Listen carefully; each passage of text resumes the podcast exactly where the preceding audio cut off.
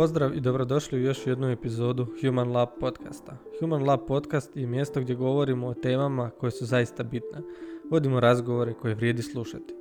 Moj zadatak je uz pomoć gosta doći do novih spoznaja i ideja na području poboljšanja zdravlja, podizanje kvalitete života, sporta, fitnessa, dugovječnosti i svemu onome što utječe na čovjeka i njegovo svakodnevno funkcioniranje. Siguran sam da ste već do sada čuli kako imamo odličan deal sa MyProteinom. Ukoliko ste u potrazi za proteinima ili bilo kojim drugim suplementom, jednako kao i fitness opremom, sada imaš promotivni kod za 40% popusta na ukupan iznos vašeg računa.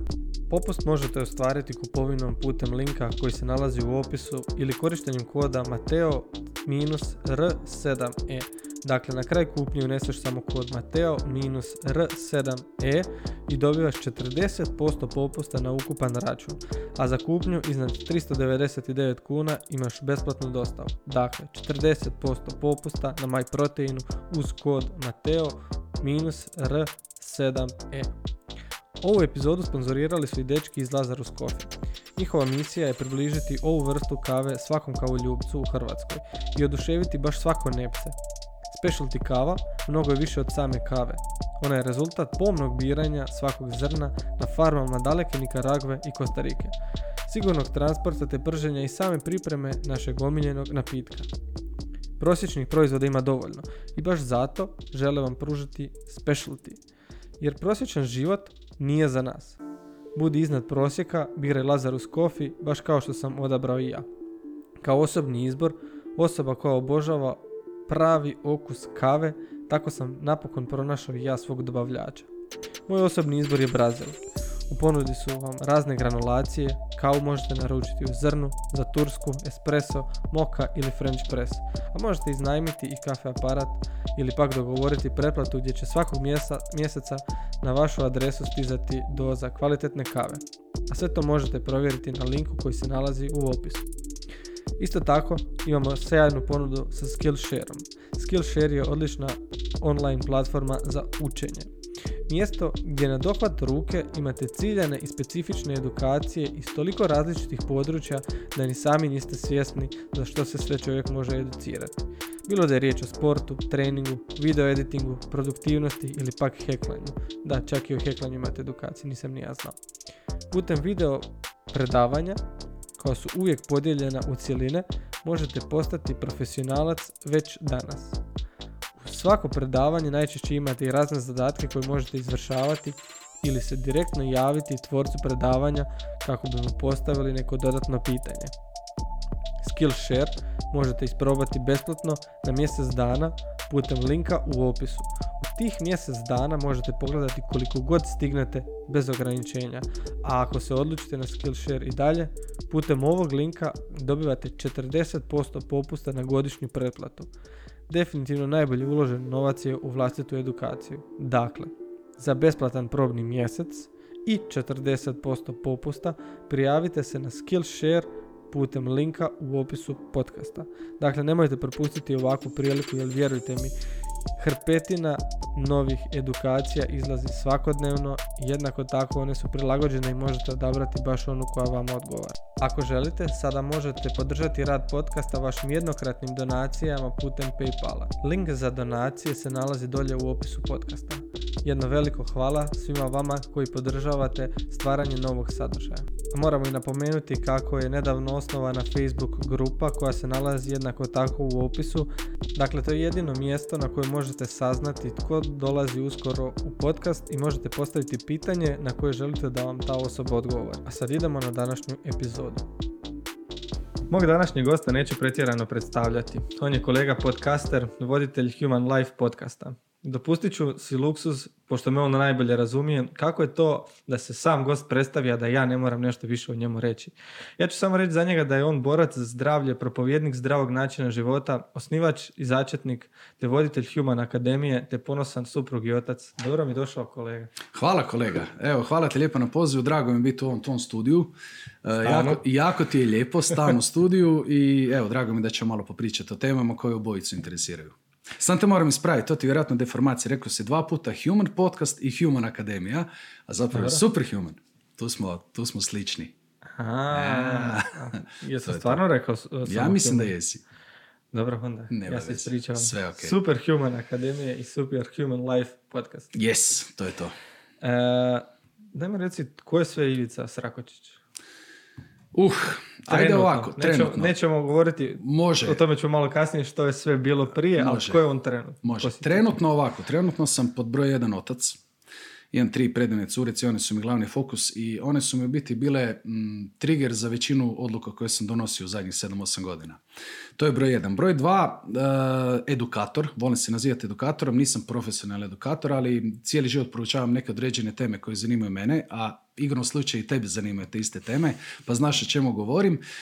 I počeo sam prije puno godina još u bivšem životu, o kojem ćemo pričati kasnije kako se rekao, počeo sam pisati na društvenim mrežama o tim temama i vidio sam da određeni interes to izaziva. E, počeli su mi se javljati određeni ljudi e, s nekim pitanjima, počeo sam im davati odgovore, počeo sam te stvari naravno primjenjivati na sebi i to je sve došlo do toga da sam dao, da sam promijenio zapravo profesionalno svoj kompletno život i trenutno sada radim nekoliko stvari. Dakle, primarno održavam eduk- edukacije e, B2B i B2C. Dakle, B2B za tvrtke i to tvrtke u kojima dominiraju sjedilački poslovi. E, govorim jako puno o štetnim posljedicama, negativnim posljedicama sjedilačkog stila života i načinima kako pod A prevenirati da se one dogode, te posljedice, ili B, ako se već dogode, kako ih sanirati nekakvim životnim stilom, životnim odlukama i tako dalje.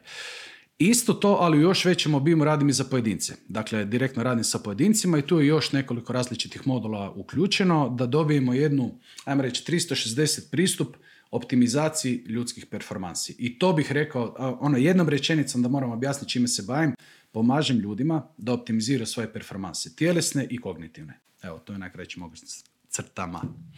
E, to optimiziranje je usmjereno više za, ajmo reći, da budu što bolji i kvalitetniji na svom radnom mjestu ili općenito u životu? Apsolutno općenito. Znači da imaš bolji san, da imaš više energije, da e, se bolje hraniš i samim time da ta hrana daje puno bolje performanse i tjelesne i kognitivne. E, tu je uključen time management. Dakle, kako mi koji smo, ne znam, ja sam sad ovako, otac, poduzetnik, e, podcaster, e, imam i svoj gym gdje držim grupne treninge za manje više za žene, iako imam i muške klijente, to je nekako funkcionalni fitness. I imam Combat Fit, to je moja varijanta tajlandskog boksa, dakle kombinacija fitnessa i tajlandskog boksa, to je recimo jedna moja velika strast, borilački sportovi. Da bih ja to sve mogu u jednom danu, sve obaviti, i dvije do tri ili četiri grupe u džimu, i biti otac, i snimiti epizodu podcasta, i poslat ponudu nekoj tvrtki, pa odraditi neku Zoom radionicu sa nekom tvrtkom, pa vikendima držim module svoje akademije. Dakle, ja moram biti u top tjelesnom i kognitivnom stanju da bih ja to mogu sve napraviti. Niko me ne tjera da radim to sve. Ja isto mogu manje se posvetiti optimizaciji svojih performansi i manje raditi. Mogu isto ono, uvaliti se pred televiziju, gledati Netflix, ne znam, šta god. Mislim, sve to ok. Međutim, mene te stvari ne ispunjavaju. Mene ispunjava jako puno rada. Da bi mogao jako puno raditi, moram biti na vrhuncu svojih kapaciteta urođenih. I to je to. Dobro, čime se sve sad baviš? Znači u ovom trenutku ti si rekao da radiš sa firmama, kompanijama, da im naprediš njihovim zaposlenicima, da unaprediš njihove performanse kako na samom poslu, tako i općenito u životu. Rekao si da si otac, da vodiš gym, a, podcaster, mislim to ono... To je hobi, to je, to je baš još- gušt. to je još uvijek hobi. To je još uvijek hobi. Biće još sigurno neko vrijeme samo A. hobi. Dobro. e, kako izgleda tvoj jedan sasvim običan dan? Može. Evo ovako ću ti obja... ovako, ovako ću ti dati dva dana. Daću ti jedan kad snimam podcast i daću ti dan kad ne snimam. E, ponedjeljkom, srijedom i petkom ti imam jednu jutarnju grupu u džimu i tri popodnevne. Dakle, ujutro se budim rano, obično je neka ono, kavica, pročitam nešto neku, na Kindlu, neku knjigu ili nešto. E, spremim djevojčice vrtić škola sa suprugom zajedno, ona ode na posao, ja odem na posao, razvezemo djecu, odradim jutarnju grupu od 8 do 9, nakon toga počistim džim, odem doma. E, i sad ovisi što je taj dan na rasporedu, ili snimam podcast, ili se pripremam za podcast, ili odrađujem neku radionicu sa nekom tvrtkom, ovisno je li mi taj dan neka radionica, Zoom i tako dalje, ili pripremam materijale i, sve za vikend kad radim eh, radionice Superhuman Life Akademije. Onda dolazi ručak, poslije ručka nekakav kratki odmor, nazad se vraćam uglavnom za računalo i onda odlazim u gym. Radim tri popodnevne grupe, znači prva mi je od 6 do 7, druga od 7.15 do 8.15 i treća od pola 9 do pola 10. ono, sve sredim, dođem doma, obavim papirologiju oko džima, tuširanje, opet eventualno nešto malo pogledati, neki dokumentarac, kratko na telki i spavanje. To ti je nekakav prosječan moj dan. Sad ja tebe moram pitat, kada tu dođe onda vrijeme za suprugu, djecu? Za suprugu i djecu, dakle, imamo jutro, taj jutarnji ritual, doručak, buđenje, pusice, ono, minglenje ujutro, znaš. E onda se opet, imam taj break usred dana, recimo to ti bude oko pola jedan do dva, tih sati pol kad pokupim djecu iz škole, imamo ručak, ovisno jel ga ja malo nešto podgrijem ako je supruga još u školi, ili, pardon, ona radi kao profesorica, ili se ona već vratila ranije pa ona to napravi. Onda je ručak, druženje, e onda tata ode opet radit, i onda se opet nađemo na večer 15 do 10 kada ja dođem doma, opet se malo izminglamo i to je to. Ali vikende, vikende stvarno se trudim posvetiti njima. Nedeljno smo uvijek na nekakvim izletima, na, ili planina, ili more, ili gušne mi obilaziti e, stare gradove, ono utvrde, znaš, širom Hrvatske, kojih, da, da, to obožavamo raditi. Tako da vikende se maksimalno trudim. Ali gle, e, ne znam koliko to možda ti zvuči onak, nažalost, nešto mora trpiti ne možemo sve raditi što želimo i da sve stižemo. Konkretno kod mene trpi socijalni život. Znači, premalo se družim sa prijateljima, uopće ovo dopisivanje preko Whatsappa i to, to neću sve spodruženje. ne idem po kafićima, ne idem, po, ne idem u kino, ne idem u kazalište. Znači, zadnjih par godina apsolutno taj socijalni aspekt mi je na nuli. Dakle, socijaliziram kroz podcast, socijaliziram kroz ovakve razgovore ko s tobom i sa mojim gostima, e, socijaliziram pod navodnicima kroz društvene mreže, ali ovako uživo, nažalost, to trpi. Ali evo, svjesno smo odlučili da će ovoj fazi života to trpiti. Kako je izgledao tvoj život prije? Znači, unazad par godina si rekao da si posložio tako život. Kako je on izgledao prije? Znaš, kakve su ti bile navike? E, kakve si probleme koje sad uviđaš da su bili problemi ti imao u tom periodu života? Da, ja sam prije nego sam, ja sam 2018. otvorio svoj obrt i počeo se baviti to čim se bavim danas. E, prije toga sam ti bio tipični hrvatski menadžer. Ali ne možda tipični, nisam krao, tipični obično, ono, znaš koja je percepcija, to su sve lopovi, oni kradu. E, bio sam ti ovako, ja sam ti e, završio u Opatiji turistički hotelski menadžment, fakultet za turizam i, i ugostiteljstvo u Opatiji. Međutim, nisam nikad radio u turizmu. Počeo sam ti raditi e, nakon faksa i vojske. Bio sam u vojsci, ovi ne civilnoj nego redovnoj. Šest mjeseci, to sam išao odraditi. Čisto da, da me malo i disciplinira ta vojska jer sam bio dosta nestašan prije toga. Počeo sam ti raditi šest mjeseci u jednoj lokalnoj maloj firmi koja je danas dio Mercatora, koja je pak dio Konzuma, znači jedna mala trgovačka kompanija. Međutim, već nakon pola godine sam e, prešao Heineken, Hrvatska, odnosno Karlovačku pivovaru, tamo sam radio tri godine, nakon toga sam prešao u Frank i u Franku sam radio deset godina. Dakle, život je bio iz neke tadašnje perspektive moj jako dobar. Radio sam puno, ali sam napredovao. Znaš, svako malo napreduješ, e, dobiš bolju poziciju, bolju plaću, dobiš službeni auto, pa bolji službeni auto. Sve je to bilo ok. Dakle, tada mi je to djelovao kao dream job. Međutim, kad su mi se rodila djeca, skužio sam da puno premalo vremena provodim s njima. Znači ja sam iz Duge Rese. E, radio sam u Zagrebu 10 godina. To ti je znači u, u mom slučaju izgledalo da odem ujutro oko 6, 6 10 od kuće i da dođe nova 5, pola 6, 6, 7, kako koji dan. Dođem umoran, dođem gladan, pa se ne jedem džanka nekog, znaš ono, comfort food, mhm. ono, stres, ono, natrpam u sebe hrpu hrane i onda sam s djecom nešto malo, sat, dva i to loše volje jer sam umoran, jer sam zgažen što od vožnje, što od posla, što od e, premalo spavanja i živiš za vikende. Živiš za vikend, onda si za vikend ono malo sa svojima, pa živiš za praznike, živiš za Božić, živiš za, za ljeto, gledaš ono kalendare kad ćeš nešto spojiti. I onda negdje, sa, sad imam 43 godine, sa nekih 32, 3, 4 mi je počeli su mi se događati u mozgu nekakve ono prebačaj, znači pa jel to to, jel stvarno želim to, ono, i onda sam počeo raditi na exit strategiju. Zašto bi čovjek koji ima tako dobar, siguran posao htio uopće krenuti u nekako vlastito poslovanje, vlastiti biznis u vrijeme kada je ono, mislim uvijek kažu da je loše vrijeme za biznis, e, ali zašto bi uvijek, zašto bi čovjek uopće htio napustiti tako dobro plaćen i siguran posao?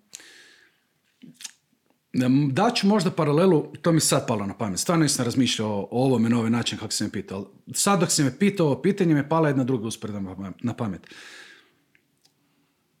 Sad će neko reći da sam bahat jer su uspoređen s nekim ljudima. Nisam, samo vučem paralelu. Zašto bi Cristiano Ronaldo igrao na Madeiri u portugalskom prvoligašu gdje, ono, otkud je, jel? E, gdje ima super posao, gdje ima dobro plaćen posao, gdje ga cijene ako misli da možda jednog dana može zaigrati u Real Madridu. To je jedna stvar. Druga stvar, druga paralela. ne kažem da sam Ronaldo, ali kažem da e, sam cijelo vrijeme mislio da imam potencijal za nešto više od onoga što ostvarujem tada. Druga stvar što me povuklo u privatni biznis, ja danas kogod odluku donesem, dobru ili lošu, ja ću snositi benefite ili posljedice. Znači, kompletna odgovornost je na meni. U korporaciji možeš puno dobrih, e, možeš puno loših stvari koje ti radiš sakrit izvlačeći se na druge, a isto tako puno dobrih stvari koje ti napraviš mogu si drugi pripisati, tako je to takav mentalitet. Najbitnija stvar, e, kad radiš u velikom sustavu, ti možeš smatrati da imaš deset briljantnih ideja.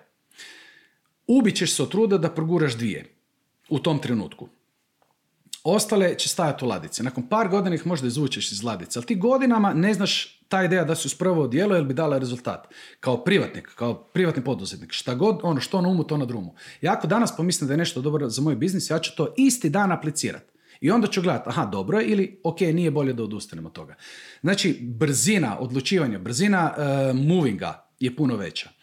Četvrta ili peta stvar, ne znam već na kojoj jesam, ja sam dosta ambiciozan. E, ne toliko u nekakvom materijalnom smislu. Ja imam dovoljno. Ja imam svoju nekretninu, kuću, okućnicu, roditelji imaju apartman na moru, imam gdje ljetovat, e, supruga ima posao, ja, ono, ok nam je. Dakle, nisam megaloman, ne patim na aute, nije mi ono bitno. Ja vozim, neću reklamirati, vozim auto koji nije ni Audi, ni BMW, ni Mercedes, evo, ajmo to tako. E, ne gledam toliko na te stvari, ne kažem da ne volim te stvari, volim, ali mi nisu prioritet broj jedan, neke druge stvari su im prioritet. Ali kad gledamo onako u tom nekom sustavu, ti ne možeš, e, ne znam, imaš, aj, ovak ću ti, imaš prihode x. Ako se dio sustava, nikad ti prihode neće postati x puta 3 u roku od, godin, u, roku od 6 mjeseci. Kao privatni poduzetnik to ti se može dogoditi. Kužiš? Znači, ne samo prihod, nego sva tvoja postignuća možeš naravno puno brže propast, ali možeš puno brže napredovati. I ta, upravo taj izazov da se nalazim na jednom uzburkanijem moru, gdje me može val baciti na hrid, ali me može baciti na neki predivan otok, e to je to, adrenalin. Znači jednostavno mi je ta nekakva monotonija nastala u korporativnom svijetu i plus ono što sam ti rekao odmah, htio sam biti više doma. Htio sam biti doma, htio sam da ako želim raditi na nedjelju radit ću, ali ako želim na utorak sjest u auto i otići na grobnik, pogledati neke mot utrke, ja ću to napraviti. Znači ta sloboda. Sloboda i adrenalin, evo to su ti možda nekako dva najveća faktora. Da li te bilo strah na početku? Apsolutno. Da li te bilo strah dok si smišljao plan? Apsolutno. Apsolutno. Znaš zašto? Znaš zašto najviše? Zbog drugih. Zbog drugih. Sad ću ti objasniti kako.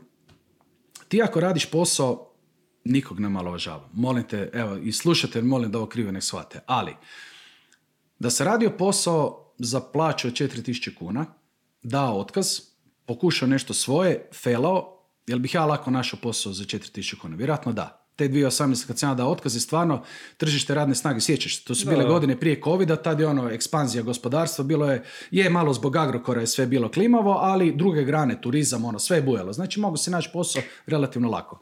Za, za tu plaću? Za tu plaću. E sad, e, ja sam 14 godina svoje karijere posvetio izgradnji i penjanju na toj nekoj korporatnoj ljestvici. Ja nisam bio top menadžer, nisam bio ono, sad bubnuću, ono, na razini e, člana uprave neke ogromne hrvatske banke ili firme, ali sam bio dovoljno visoko da sam vjerojatno spadao u top 1% po primanjima i po nekakvim ono. Znači, bio sam osoba za koju su ljudi rekli kad sam rekao da ću dati otkaz, pa jesi ti normalan. Tu si gdje bi jako puno ljudi željelo biti, 14 godina se se trudio doći na tu razinu i sad kad si tu, ti to sve bacaš u vodu.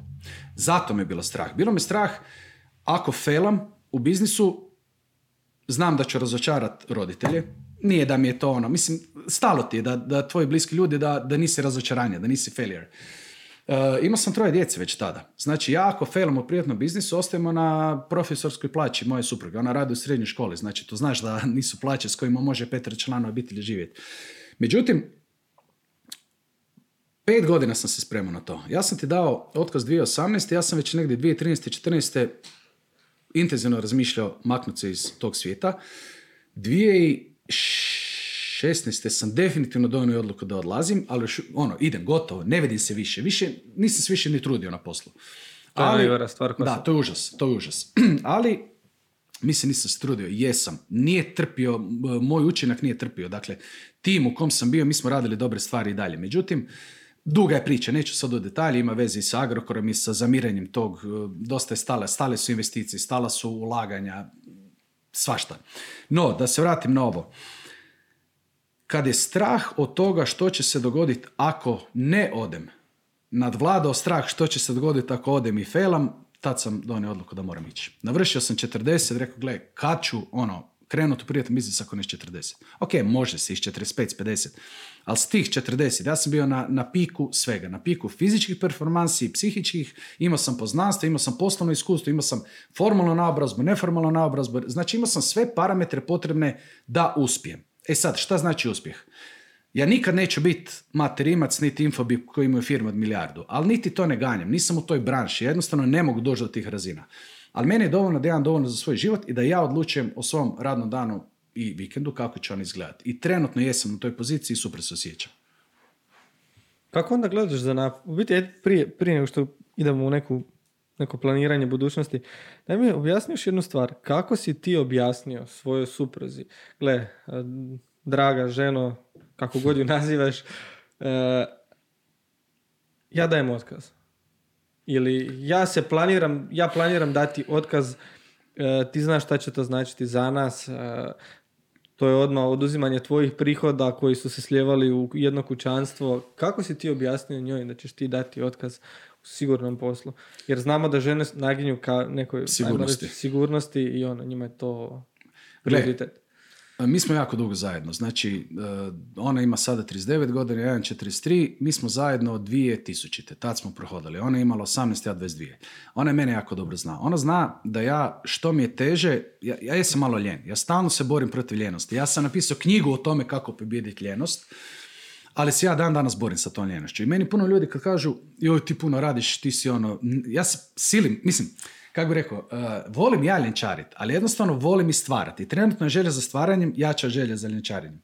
No da se vratim na tvoje pitanje. Dakle, ja sam godinama, uh, godinama je moja supruga primjećivala da ja više nisam sretan, da više ne grizem, da nemam više neke ambicije napredova dalje korporativno, da me uh, te neke...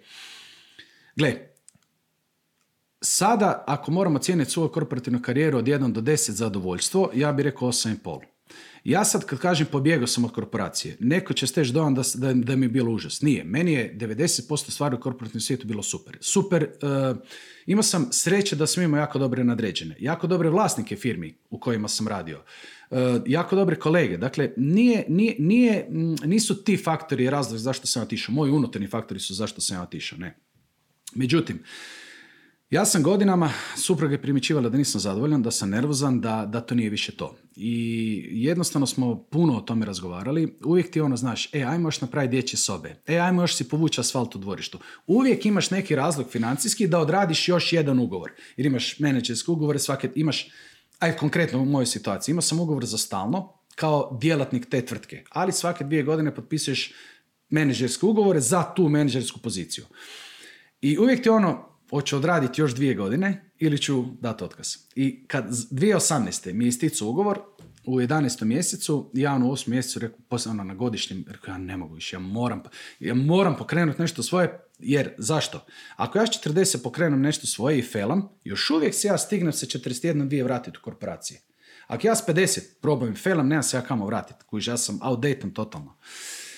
I uglavnom ona je znala, evo da napokon ti odgovorim, uh, ona je znala da ako ja i ne uspijem u privatnom biznisu, kao prvo znala da će dati sve od sebe da uspijem. Jer grizem, kopam, ono, na sve moguće strane. Ali ako ne uspijem, znala je da će se vratiti negdje raditi. Nije, gle, mene nije sramota, ono, doslovno, možda malo zvuči onako fraza, mene nije sramota tebi doći tu u zimi, ej Mateo, znam da radiš puno, nemaš vremena čistiti snijeg ispred zgrade, hoćeš da ti ja očistim ajde može živjeti evo ti 200 kuna. Znači, nemam averziju prema nikakvom radu. Radio sam i studentske poslove, radio sam ugostiteljske poslove, radio sam hrpu toga i nemam problema niti srama raditi nešto čega se neko možda, ti si bio menadžer, a sad cijepaš drva, pa šta onda? Zarađujem za svoju djecu, ali to sramota. Tako da ono, nije bio nekakve, mislim uvijek je tu strah prisutan. Imaš, ali, ali taj strah više je iracionalan ti si u jednom trenu gospodin direktor u odijelu, službeni auto, sastanci, putovanje, ovo, ono, u drugom si, ne znam, šljaker negdje za... Ali gle, šta onda? To je samo faza. Ja bi iz te faze isplivao i opet bi napravio nešto više. Tako da ono, mislim, vjerujemo sebe. To je pod broj jedan i supruga vjeruje u mene, tako da evo. Neće reći da straha nije bilo, bilo je. Neću da reći da straha još uvijek nema, ima. Mislim, ja još uvijek nemam hrpu zaposlenih, ja još uvijek radim sam, još uvijek sam solopreneur. Ne de Bože da se meni nešto dogodi. Evo, putovao sam tu do tebe u Zagreb. Neka prometna nesreća, da se meni nešto dogodi. Neka bolest, nenadana. I dalje ne bi bilo lagano mojoj obitelji. Ali mislim da sam na dobrom putu da uskoro, relativno uskoro, da se stvori tu neku financijsku neovisnost i da brige više neće biti. Kako je tekla priprema? Rekao si da si se dvije godine, jel si donio odluku i dvije godine nakon što si donio odluku mm. si tek jel proveo to u djelo. Kako je tekla ta priprema? Reci mi, o čem si razmišljao u toku te dvije godine? Znači, od kad si donio odluku, gle, ja više to neću, ne želim, ne mogu, do onog trenutka kada si rekao, gotovo, idem nešto svoje. Ovako, dosta sam istraživao, ne? Ja nisam dao otkaz niti radi akademije, niti radi podcasta, niti radi džima. Ja sam dao otkaz radi programa koji sam osmislio dok sam još bio u firmi, kog sam nazvao Office Fit. Znači program, set od šest radionica s kojima ja dolazim u tvrtku, objašnjavam poslodavcu da je to jako dobro za njegov djelatnika, za njihovo zadovoljstvo, za njihovo zdravlje, za njihovu energiju, za sve, a za njega je dobro jer će takvi djelatnici biti produktivniji. Onda sam išao gledati van, jel u Hrvatskoj tako nešto postoji? Postojalo je, ali ne na način na koji ja to radim. Ja to radim tako da dolazim kao osoba koja je radila u korporaciji i koja dolazi kod tebe u firmu i kaže, Mateo, znam kako ti je. Jer, kužiš, ako dođe neko, na primjer, kinezolog od 23 godine, završi faks, jak, ono, mlad, nabrijan i kaže, gospođo, draga, znam kako vam je. Daj, ono, mali, šta ti znaš? Ne znaš. Nisi sjedio 15 godina u uredu. Ne znaš. Znaš teoretski, ali ne znaš kako je to u praksi. Dakle, ima tvrtke koje su se time bavile, e, ima ih još. Međutim, oni svi dolaze iz toga, imamo tim u kom je liječnik, kineziolog, psiholog i oni djeluju kod tim, oni tebi dižu. A ja dolazim kao ono, one of you. Ja sam bio to što si ti danas. Ja sam jeo burek ono, u pauzi jer nisam znao za bolje ili ono. Ja sam, e, nisam imao vremena za trening. Ja sam bio 30 kila pretežak, sad sam još 10 kila pretežak, ali radim na tome, jedan sada projektić, jedan mali, baš taj, dokumentiram to. U biti ja sam, e, i vidio, išao sam gledat vani, jer to postoji, vani je to huge, vani je to ogroman biznis, jer jednostavno tvrtke su skužile ako uložim u svoje djelatnike, meni će biti bolje. Kao pod brigom za radnika, meni će biti bolje, jer će on biti nabrijaniji, e, bit će zdraviji, bit će ono, optimizam veći i cijeli kolektiv će biti zdraviji i produktivniji. I u mojoj glavi ti je bilo, ovo ne može felat. Pogotovo što su moje cijene za taj office fit male, jer sam ja sam, ja ne moram financirati psihologa, doktora, koji ja sam mali, ja malo zaradim, malo, malo i trošim, tako da ono, cijene su smiješne, u tome možda je problem, možda trebam uh, više računati. I ja rekao, ja kad dam otkaz, čovječ će ono, neću znati kuću sa poslom. Ja dam otkaz, ono, frula. Jedna firma pa tri mjeseca ništa, pa druga pa tri mjeseca ništa, Isuse Bože. U biti da, pripremao sam se tako da sam istraživao, da sam napravio poslovni plan, da sam, da sam ovoga, e, u međuvremenu završio fitness učilište, nije sad reklama, ali završio sam, dakle, cijeli život sam u sportu. I smatram da je moje neformalno znanje o sportu, o kineziologiji, o, o, o metodama treninga, periodizaciji, o svemu da je bilo jako, jako veliko, jer čitam o tome, učim, prakticiram Što na znači sebi. da si se prošetao kroz fitness učilište? pa na kraju jesam. Mislim, jesam učio puno ono što mi je bilo slabije, anatomija mi recimo jako zanimala, jer to nisam nikad prije se formalno educirao, to mi je bilo super. Ovoga, međutim, da, jesam, ono, završni ispit sam položio sa 100% točnosti, zadnji ispit koji se sastoji od pet ispita, svih pet sam imao po 100%, ono što mi je ono bilo malo neugodno, rekao sad, ono, bit ću glavni štreber, ali neka, ne. Nije to rezultat nekog štrebanja, to je rezultat iskustva, kužiš, jer sam bio dugo u tome. Završio sam učilište, odlučio sam da ću završiti certifikat, odnosno edukaciju za nutricioniste, iako to ne volim isticati, jer smatram da su kao što nikad za sebe neću reći da sam, uh, znaš, neću ulaziti ni na teritorij kineziologa, ni na teritorij nutricionista, ali sam htio zbog sebe imati i nekakav dokaz sam sebi da znam onoliko koliko mislim da znam o tome. I ništa, pisao sam na Facebooku stranicu, pisao sam nekakav blog, uglavnom sam opipivao, jel, opipavao jel ima ovoga interesa kod ljudi za te teme o kojima ja pišem i ima. Naravno, ne onoliko koliko bi bilo da pišemo, ne znam, teorijama zavire, ali, ovoga, ali, ali ima ljudi, na kraju krajeva ti si jedan od njih, ima ih srećom sve više. Ima, ima. A vjerujem da kroz deset godina ćemo doći na razinu nekakvog zapadnog svijeta gdje je to apsolutno hot tema. Dakle, tko, a, mislim, ja, ja sad pitam ljude ono, koji ovo gledaju, tko ne bi htio biti snažniji, zdraviji, produktivniji, motiviraniji, uh, učinkovitiji, produktivniji. Znači, gledaj, ako radiš to sve za sebe, pa i zarađivat ćeš više. Uh, Bićeš atraktivniji suprotno spolu, bit ćeš bolji roditelj, bit ćeš bolji suprug. Znaš ono, nema, nema dijela, nema, nema sfere života u kojoj ti optimizacija tvojih performansi neće donijeti dobro. I samo treba vremena da to masa ljudi shvati, jer za sad još uvijek to nije masovno, ali razvija se. Reci mi, e, na koje probleme ti nudiš rješenja svojim klijentima? Ne samo e, firmama i korporacijama, to smo već prošli, da znači njihovi zaposlenici postaju, jel, ajmo reći, nabrijaniji za mm. posao i postaju spremniji za podnijeti teret posla, ali što ti nudiš e, klijentima koji dolaze recimo u tvoj centar? U centru, u centru ovako. Ili ono što radiš individualno sa recimo određenim klijentima? Ovako, individualno ne radim, nemam vremena niti volje. Volim grupne treninge i to e, mahom su mi klijenti, biti varira mi. Doslovno ono, imam klijente od 14 godina do ova gospođa Rubinka koju pozdravljam ima 60. Ajde, neću, neću u detalje. Uh, ti ljudi primarno dolaze i, i tu sam malo promijenio ovoga pogled na to. E, kad sam krenuo to radi, bio sam ono, samo ono ljudi, dolazite kod mene u lošim stanjima, to su ljudi koji rade sjedilačke poslove, koji su, dakle, ne ra- uglavnom imam jako malo klijenata da mi dođe ono, ne znam, djevojka ili, ili, ili dečko koji se žele ono nabildati, izrezati za zrče. To nit mi je zanimljivo, nit takvi ljudi su na, na ne, ne sjedamo si, jer jednostavno ja sam nešto drugo. Ja sam osoba od 40 godina koja je bila u jako lošem stanju prije 10 godina sa 30 viša kila, manjak energije, loš san, uh, loš imunitet. Dakle, ja sam sebi tim silnim učenjem, tim silnim testiranjem, tim, tim silnim proučavanjem te materije sam sebe doveo do toga da ja danas sam za osobu svojih godina u top formi. Znači ja danas mogu sa 20 godina mlađim ljudima raditi 7-8 rundi sparinga, E, mogu sa svojih trenutno 105 kila mogu napraviti u seriji 12 do 13 gibova, 14, nisam, ne znam kad sam zadnji put probavao. Dakle, sebe sam doveo na razinu da sam izuzetno funkcionalan i optimiziran sa 43. I to se ljudima rezonira. Uglavnom mi dolaze e, mahom žene na, na ovaj workout dio, na funkcionalni fitness, koje imaju ili više kilograma, makar ja uvijek se borim uvijek govorim da, znaš, nije više kilograma najveći problem. Je problem i to nije dobra situacija, ali ima puno gorih problema. Ima ljudi koji su vitki i mršave, ali imaju hrpu zdravstvenih problema zbog lošeg stila života.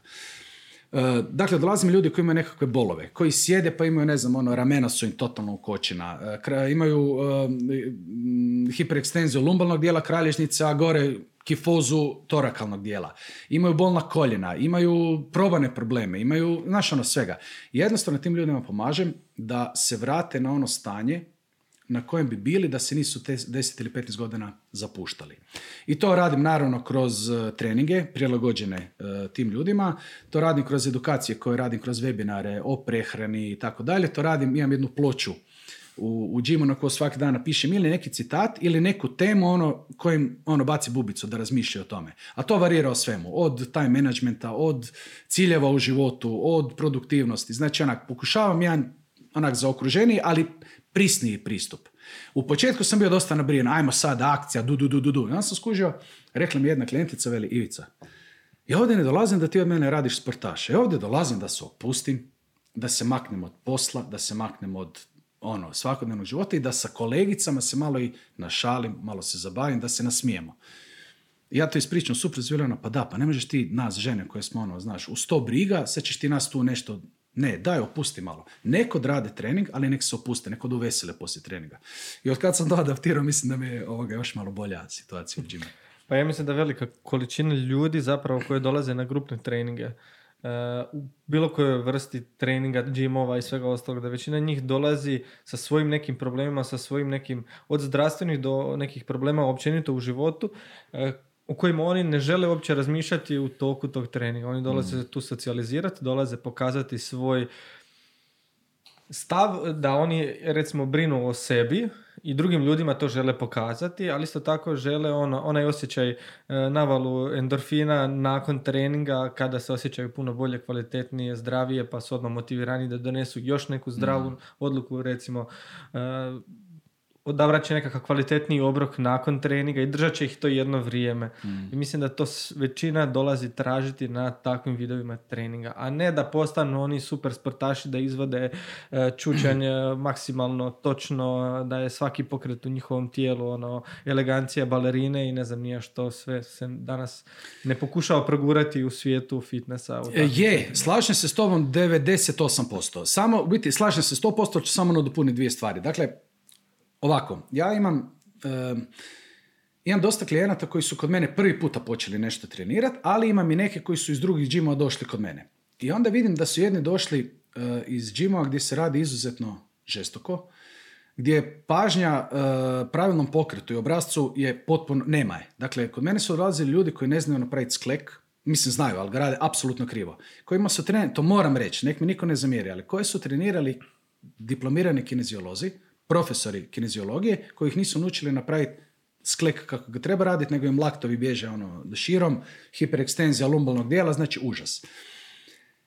Dio ljudi je došao kod mene zato jer mi intenzitet u drugim džimama bio prejak. Međutim, dio ljudi je došao kod mene jer mi intenzitet u nekim drugim džimama bio preslab.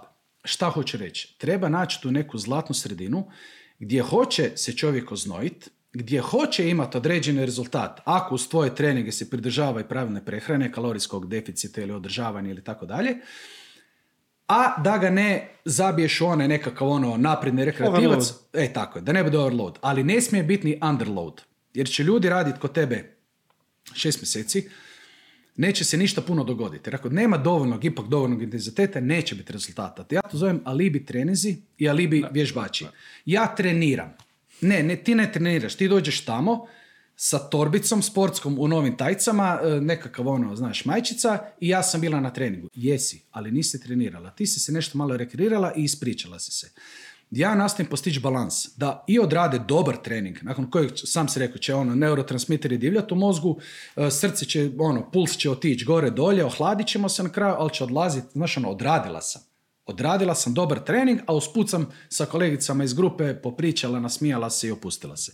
Tako da ono, mora biti neki balans. Ne smije biti overload, ali ne smije biti ni underload. Ti si napisao knjigu uh, From Squid to Superhuman. Ona je nažalost samo na engleskom jeziku i dostupna je samo na Amazonu. Samo na Amazonu za sada, da. Uh, reci mi, u kojem periodu svog života si ju napisao, kada je to bilo i što si htio postići s tom knjigom? E, super pitanje i drago mi da si me to pitao. Dakle, ja sam ti radio u Heineken onda sam 2008. prešao u Frank. E, prelaskom u Frank upisao sam postdiplomski kod Trulji e, Business School, MBA, Executive MBA program. I tu je bio jedan modul koji se zove Business Communication i tu nam je predavačica bila Mary Jo Boss, Amerikanka, koja je bila ono, guest profesor na, na našem postdiplomskom. I ona ti je nama za vrijeme tog modula Business Communication pustila TED Talk Tony Robbinsa. On je poznati njegov TED, pustila nam je ono polat tog TED, TED Talka. Ja nikad prije, to je, govorim ti dakle od negdje 2009. godine ili 2010. ne znam kada je točno bio taj modul. Uh, od 2008. do 2010. je trajao postdiplomski, ali unutar te dvije godine bio taj modul. Ja nikada tada, Mateo, nisam prije poslušao, niti pročitao, niti jednu ono personal development book. Ja nisam znao ko je Tony Robbins, ja nisam znao ko je, ne znam, Jack Canfield. Ma ništa, niko od tih autora. Meni je to bilo ono, kad mi je neko spomenuo taj žanr, to je meni bilo joj, opet neki Amerikanci prodaju neke... Prodavanje magle, Prodavanje magle, motivacija. Znaš, ja sam ti ono, nema motivacije, rad. Motivacija nestane, rad, rad, navike, rad. Međutim, ono nam je pustilo Tony Robbinsa, ja vidim ono, frajer, velik, jak, ono, galami, hrapav glas i priča dobre stvari. Pa rekao, ok, ajde, da, ono, daću mu šansu, ne. Otišao sam na net i skinuo si njegov uh, Awaken the Giant Within audiobook. I taj audiobook je meni, taj audiobook i jedna hard copy book, reći ću odmah koja Jack Canfield Success Principles. Te dvije stvari su mi promijenile, uh, totalno su mi promijenile uh, način gledanja na sve. Tony je tamo rekao jednu rečenicu, veli, mi svaki dan donosimo jako puno odluka, i svaki dan nam jedna od tih odluka može promijeniti život. Znači, kvaliteta odluka koje donosimo direktno utječe na naš život. I to je meni bio ono totalni mind shift. Dakle, dao sam si, dao sam si, otvorio sam um prema američkim prodavačima magla, ajmo to tako reći. Naravno, kritički sam otvorio um, ja ništa ne uzimam zdravo za gotovo. Ja ću uvijek ono, pročitati ili čut, analizirat, aha, ok, probat, dobro. Ovo vrijedi, ovo ne vrijedi, ovo bacimo u smeće. Uglavnom, imaš sada tih desetak najpopularnijih knjiga, ne znam, imaš uh, Napoleon Hill, Think and Grow Rich, fantastična knjiga, obožavajmo. Pa sam poslušao to, pa ovo, pa uh, Tim Ferris, uh, Four Hour Work Week i tako. Ja sam malo pa malo počeo upijat informacije iz tog žara, iz tih knjiga.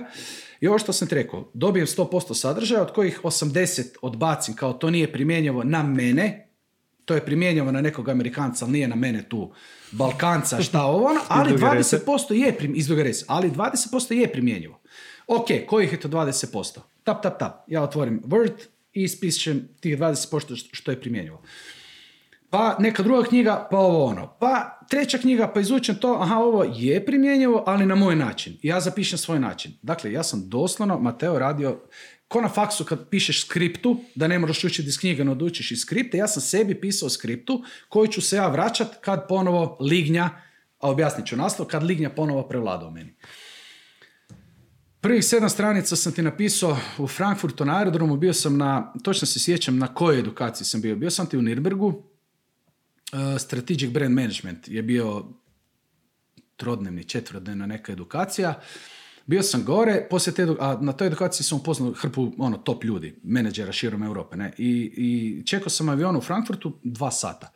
I ono, pijuckam pivo na aerodromu, gledam, promatram ljudi, meni je samo došlo, izvadio sam knjigu i počeo sam zapisivati. E, tako je počela knjiga. A nastavila se sa tih 20% iz, Uglavnom kad je to došlo do nekih, nemam pojma, 70 do 80 stranica, a ja sam te knjigu pisao vikendima. Znači dođem pet, petak, dođem s posla, djeca odu spavat. Još si radio u Da, da, još sam radio, debelo sam još radio u Franku. Ovoga, I dođem i svi odu spavat, ja ono 10 sati, laptop i do 2-3 ujutro pišem. Ono, dok, dok imam inspiraciju, dok me muza ovoga ne napusti. I uglavnom jednu subotu ja sam počeo pisat, ali rekao idem se istuširat. I vrati se nazad i žena sjedi za laptopom mi čita. Veli, kaj je ovo? Pa rekao, pišem se nešto. Veli, ili ti knjigu pišeš? Ja, knjiga, znaš, ja knjiga. Znaš, ono, kakva knjiga? Ne, ne, ne pišem.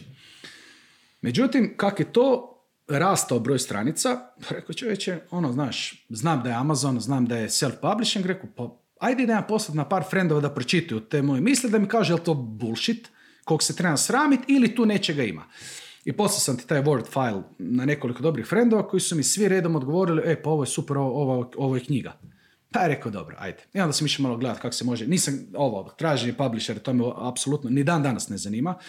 Uh, nego ono, išao sam gledati i Tim Ferris je pričao o tom self-publishingu, Amazon, ovo, ono, ništa, napravio sam to, našao sam jednog studenta koji mi je to moj engleski je solidan, ali ne dovoljno da bih objavio na engleskom. Našao sam jednog studenta koji mi je to za određen iznos preveo, lektorirao, uploadao sam u onaj Amazon format i te 2015. sam. Počeo sam pisati 2013. 2015. sam uh, objavio tu knjigu na Amazonu. Do 2018. si još uvijek radio Jesam. tako? Što si zaista očekivao da ćeš postići tom knjigom? Najiskrenije ništa. Uh, doslovno, evo, Mateo, možda zvuči glupo. Gle, a usporedit ćete to s podcastom. Od podcasta zaista očekujem da će kroz par godina i tvoj moj podcast i svi podcasti, ko bude ustrajan da nastavi snima, da ne odustane ono, ovo nema smisla, gubim vrijeme, ovo ono, da će naši podcasti, pogotovo tematika kojom se ti ja bavimo, da će to biti huge podcasti i, i čak vjerujem da ćemo jednog dana moći imati nekakve čak i ne beznačajne prihode od toga. Znači, možda jednog dana postanemo ono podcasteri, ne profesionalni, možda. Od knjige nikada nisam očekivao da ću ja postati pisac koji živi ili zarađuje od knjiga. Ali sam htio... Gle, bilo mi je tu nešto što se ja mora izbaciti. Kad su mi ljudi, moji prijatelji, rekli da je to dobro, da bi to bilo dobro podijeliti još sa neke, rekao sam, zašto ne?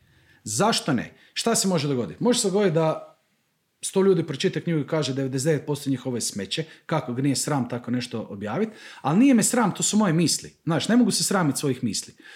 I drugo, rekao, jednog dana klinci moji neka to pročitaju. Neka ono što je mene trebalo 20, 25 godina možda odraslog života da shvatim, neka to oni pročitaju sa 16, 17, pa ponovo s 21, pa ponovo s 25, pa će im možda rezonirati puno prije nego meni i možda će im to ubrzati nekakav ono success curve.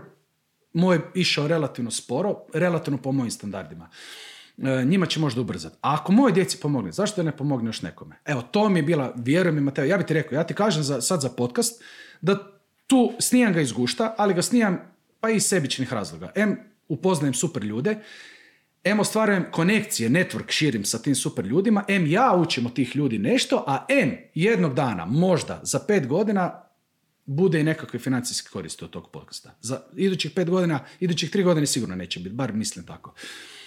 I tu to ne skrivam da jednog dana želim monetizirati podcast, ali knjiga mi je bila zaista ono nesebično, idem izbaciti svoje iskustvo, meni je pomoglo, pomoći će mi ponovo da kad zabraznim ponovo, da se vratim svojoj knjizi, da ponovo, pa da čovječe, pa daj se drži svojih riječi, daj se drži onoga što drugima komuniciraš da je dobro. I moje djeci. I naravno, ako pomogne još nekome to što pročita, ne pomogne. Ako im bude korisno, ako im bude zanimljivo, ako ih motivira možda na nešto, super, ja sretan. Ono. Kome je namijenjena knjiga i što mogu očekivati od knjige? Knjiga je namijenjena svima koji su koji su trenutno u situaciji u kojoj nisu barem poprilično zadovoljni svojim životom. Ako dozvoliš naslu ću objasniti. Naravno. Uh, from Skvitu Superhuman. Kao prvo, lignja. Lignja ti je... Zašto lignja? Dakle, mene lignja asocira na... Znaš ono kako crtićima imaš tu je jedan Mateo, tu je drugi. Ovaj je bijeli i govori ti Mateo, ajde odradi trening, pojedi nešto dobro, odi na vrijeme spavat. a ovaj drugi ti govori, daj pojedi tu picu, ma daj pusti trening, odi, odi, odi na pivu i ugleda onu curu, kak je, znaš ono. Ovaj ti govori sve ono, e, taj tu, koji ti govori sve te stvari, ja sam njega nazvao lignjem. Lignja je ona koja će mene reći, Ivica, ajde, nemoj danas utrenirat. Lignja je ona će mi reći, je, što ova čokolada dobro izgleda. I ja, ja ju imam i dalje ja se stalno borim sa svojom lignjom, kao što se vjerojatno svi bore sa svojom lignjom. A ako pobjedim lignju, postaću superhuman. E sad, u knjizi je to jako dobro objašnjeno. Superhuman, to je ona bahata riječ, superhuman. Čak mi neki poznanici ono, ajte, super, znaš ono, superhuman. Međutim, za mene je superhuman osoba koja samo na par bitnih polja,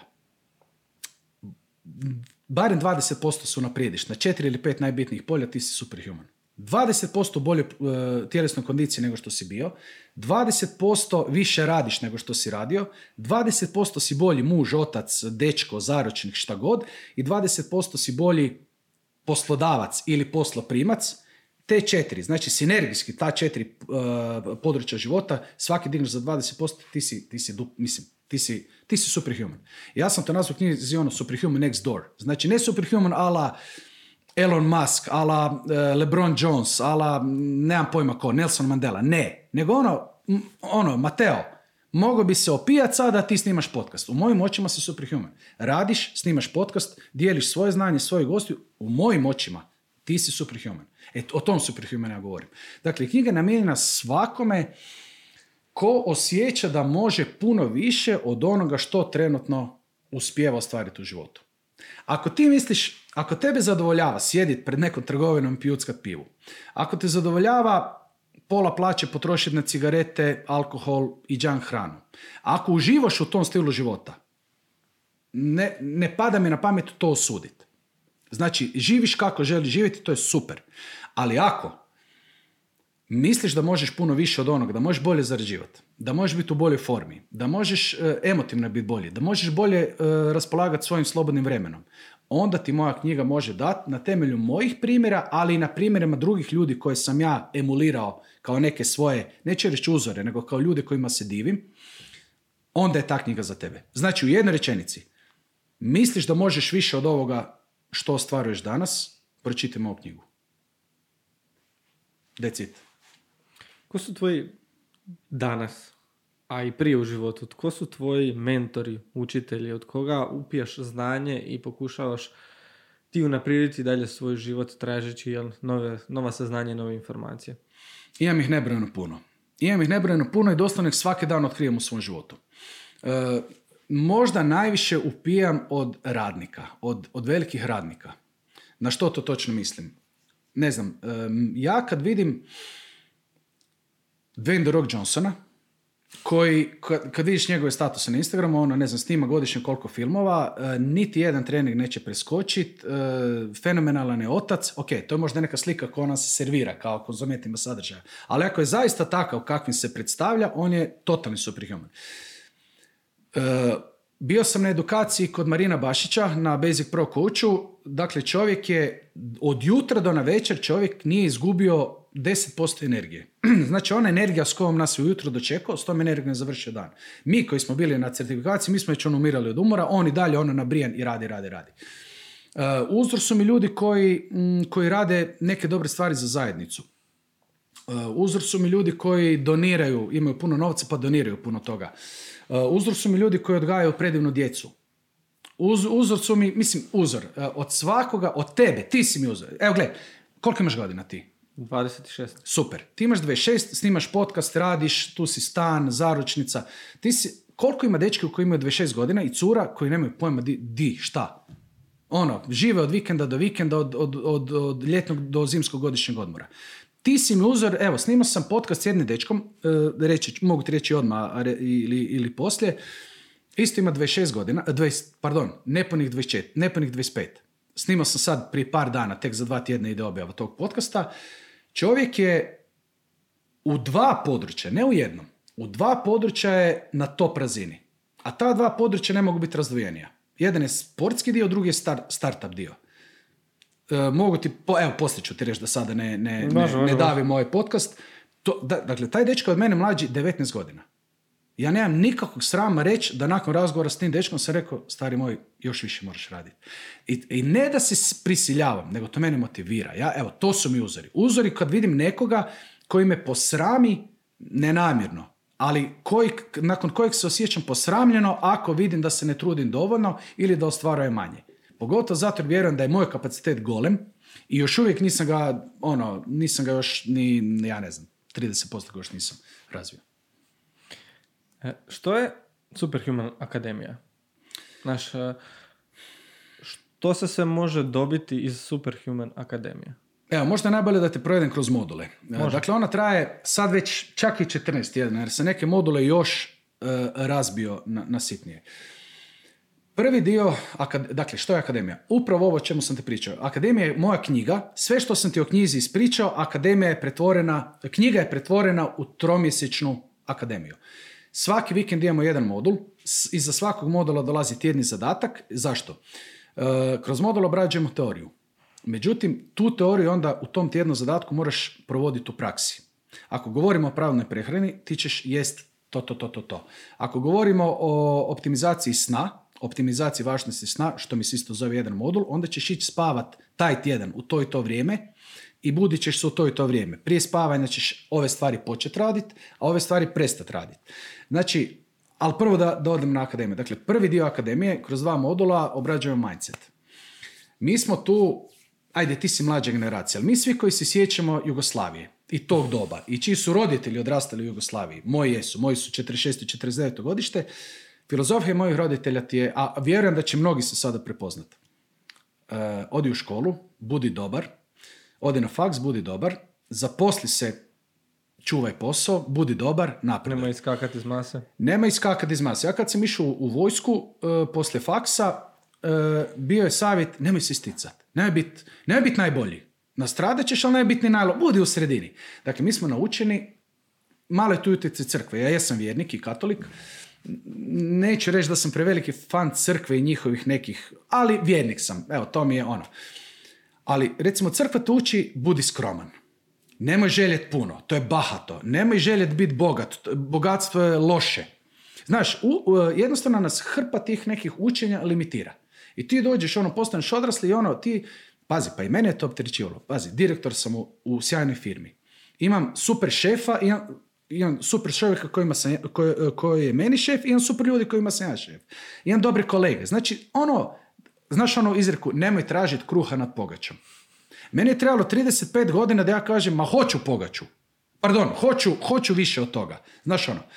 E, tako da, e da, mindset je stvar koja hrpu ljude limitira.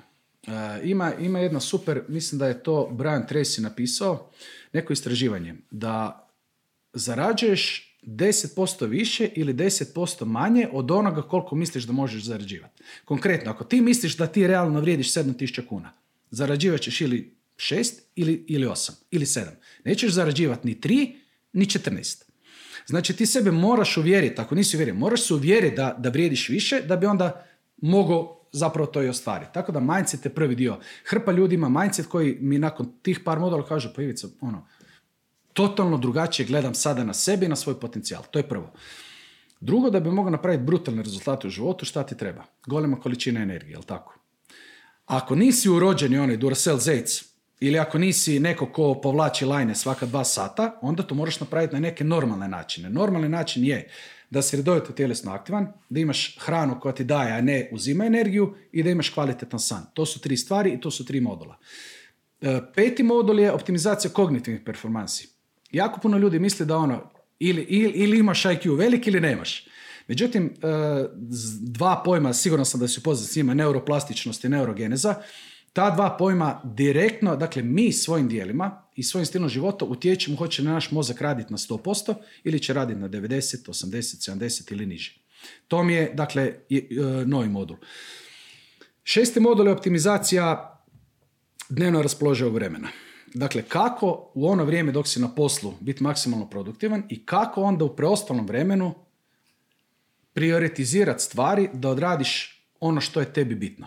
Meni je bitno da odradim trening, da pročitam nešto korisno, da e, budem puno sa obitelji i ja ću za to naći vremena.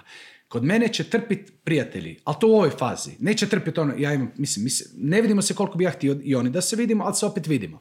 Ali nešto mora trpiti. Znači, nema Elon Musk više vremena od tebe i mene. Ima 24 sata, isto kao ti i ja. Imamo jednako vremena. Sa, svi imamo 24 sata na raspolaganju, ali ono način na koji ih koristimo, to odlučuje koji ćemo output napraviti. Dakle, optimizacija uh, dnevno vremena. Onda ti se bacam na vikendi modul osobnih financija. Ali s jedne basic razine. Uh, jako puno knjiga sam pročitao i to svojim klijentima uvijek pošaljem popis knjiga koji su ono bestselleri u tom uh, segmentu osobnih financija nisam investicijski savjetnik, ne govorim ljudima, dakle ne ulazim u teritorij koji nije moj, ne govorim ljudima kupi dionicu ovu ili kriptovalutu ovu, ovo nemoj. Ne. Samo govorim, dakle obrađujemo kako, ovoga, kako maksimalno iskoristiti prihode koje imaš, kako maksimizirati prihode. Imam jedan dio gdje obrađujem upravo što sam ja napravio, kako hobi pretvoriti u izvor prihoda, bilo stalni, bilo dodatni. I to mi je trovikendni modul. I zadnji modul je, tu obrađen četiri glavna psihološka psihološke karakteristike koje kad dođu najgora moguća vremena će ti pomoć da ih nadvladaš i da kreneš dalje. To je, i s tim završavamo tih e, sad već 13 ili 14 tjedana akademije. Kako funkcionira akademija? Tako upravo da svaki modul djeluje kao nadogradnja onog prvog. I tako su koncipirane. Znači, ljudi mi kažu na devetom modulu, a da, to sad se slaže na ono koje smo radili na trećem. Uglavnom imam, evo, ja sam to krenuo e, za vrijeme prošlog lockdowna, baš na temelju te moje knjige, Krenuo sam sa mizernom cijenom jer sam htio dobiti klijente koji će mi dati feedback. E, odradio sam, sad završavam s trećom generacijom, još jedan jedini loš feedback nemam.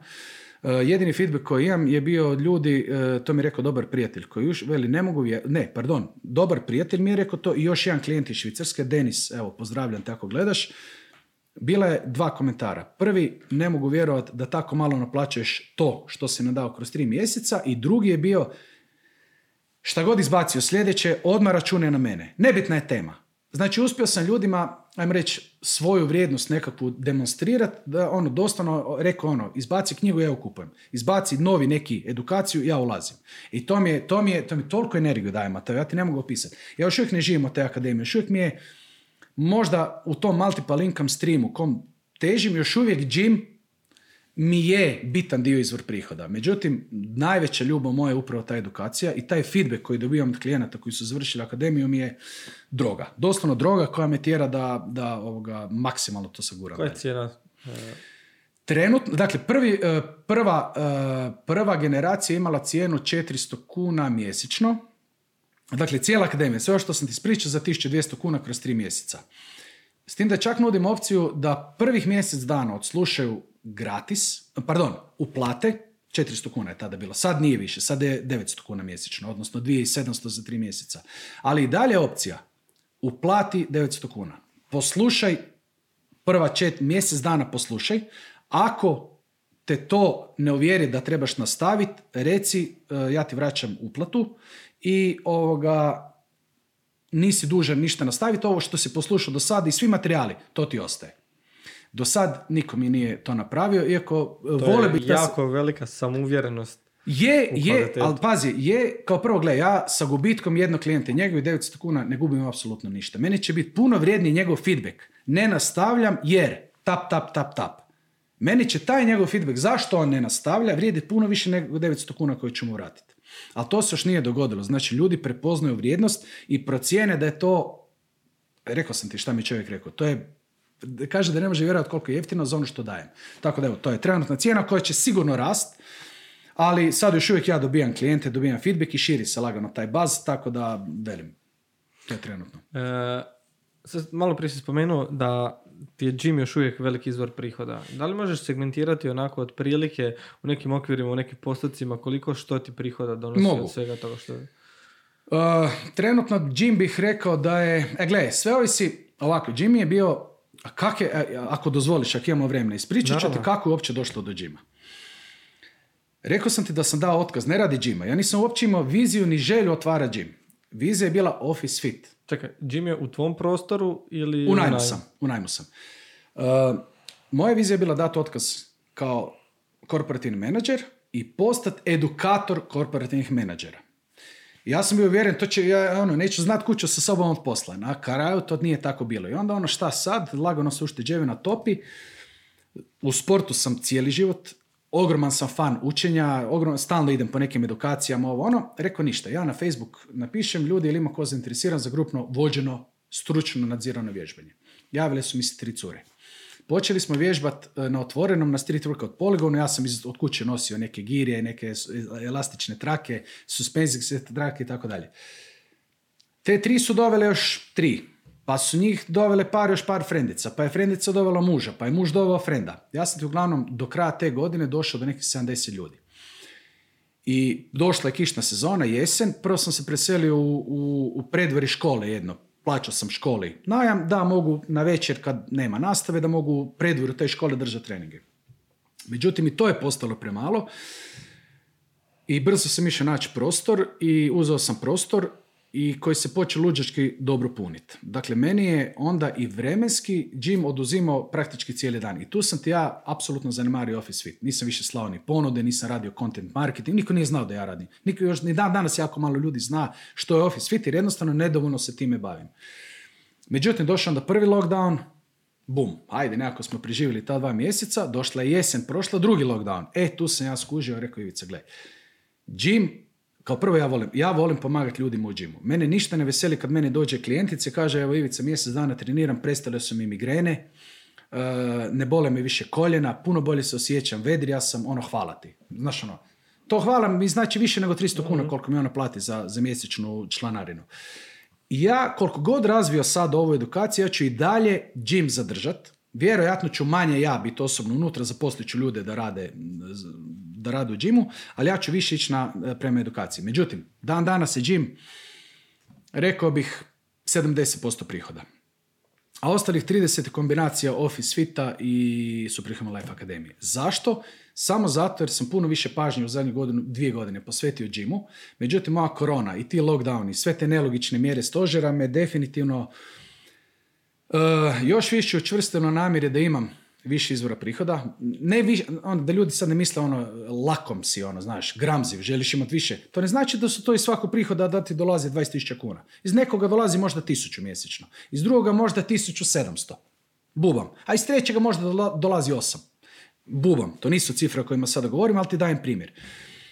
Korona i sve oko korone, lockdownovi, te sve nelogične odluke su me onak osvijestile da je puno bolje da baziram sigurnost svoju nekakvu na edukaciji ko mogu raditi uživo ili mogu raditi preko Zuma. Ja sa tvrtkama sam radio uživo prije korone, sad od kada je korona radim preko Zuma. Akademiju radim od prvog dana preko Zuma jer e, pokrenuo sam i u drugom lockdownu. Dakle, i dalje će gym ostati tu, ali mi je moja intencija, na kraju krajeva još moja veća ljubav. Volim ovo raditi u gymu, volim pomagati ljudima, ali još više volim kad im mogu pomoći na puno šire spektru. U gymu im pomažem manje više fizički.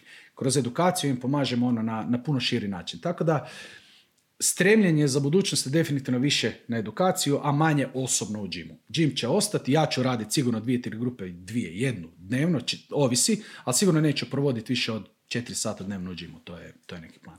Ali gym ti može služiti kao baza za, možemo reći, stvaranje novog sadržaja, možemo reći kao pokazni da. poligon za sve ono što ćeš ti kasnije eventualno pa stvarati i raditi i dalje, jel što ovo sada radi. Znaš da, zašto je gym bitan? E, cijeli Superhuman Life koncept se temelji da je tjelesno zdravlje iznimno bitno za kognitivni output. Znači ja stalno vodim bitku sa vjetrenjačama i na LinkedInu, e, koji koristim kao poslovnu mrežu, stalno pokušavam objasniti poslovnim ljudima, ljudi, bio sam ko vi. U redu je stalno se educirati nešto stručno, marketing, prodaja, šta god. E, u redu je raditi ko konj da napreduješ u korporaciji, ali nemojte e, nemojte gledat na tjelesnu aktivnost kao na luksuz i onda reći nemam vremena za to. Ili reći nemam vremena za 8 sati sna. Gle, ako ti spavaš 4 sata, ti ćeš imati 4 sata više za rad nego da spavaš 8, jel tako? Ali ćeš toliko biti neproduktivniji da bez obzira što imaš više sati na raspolaganju za rad, napravit ćeš manje posla.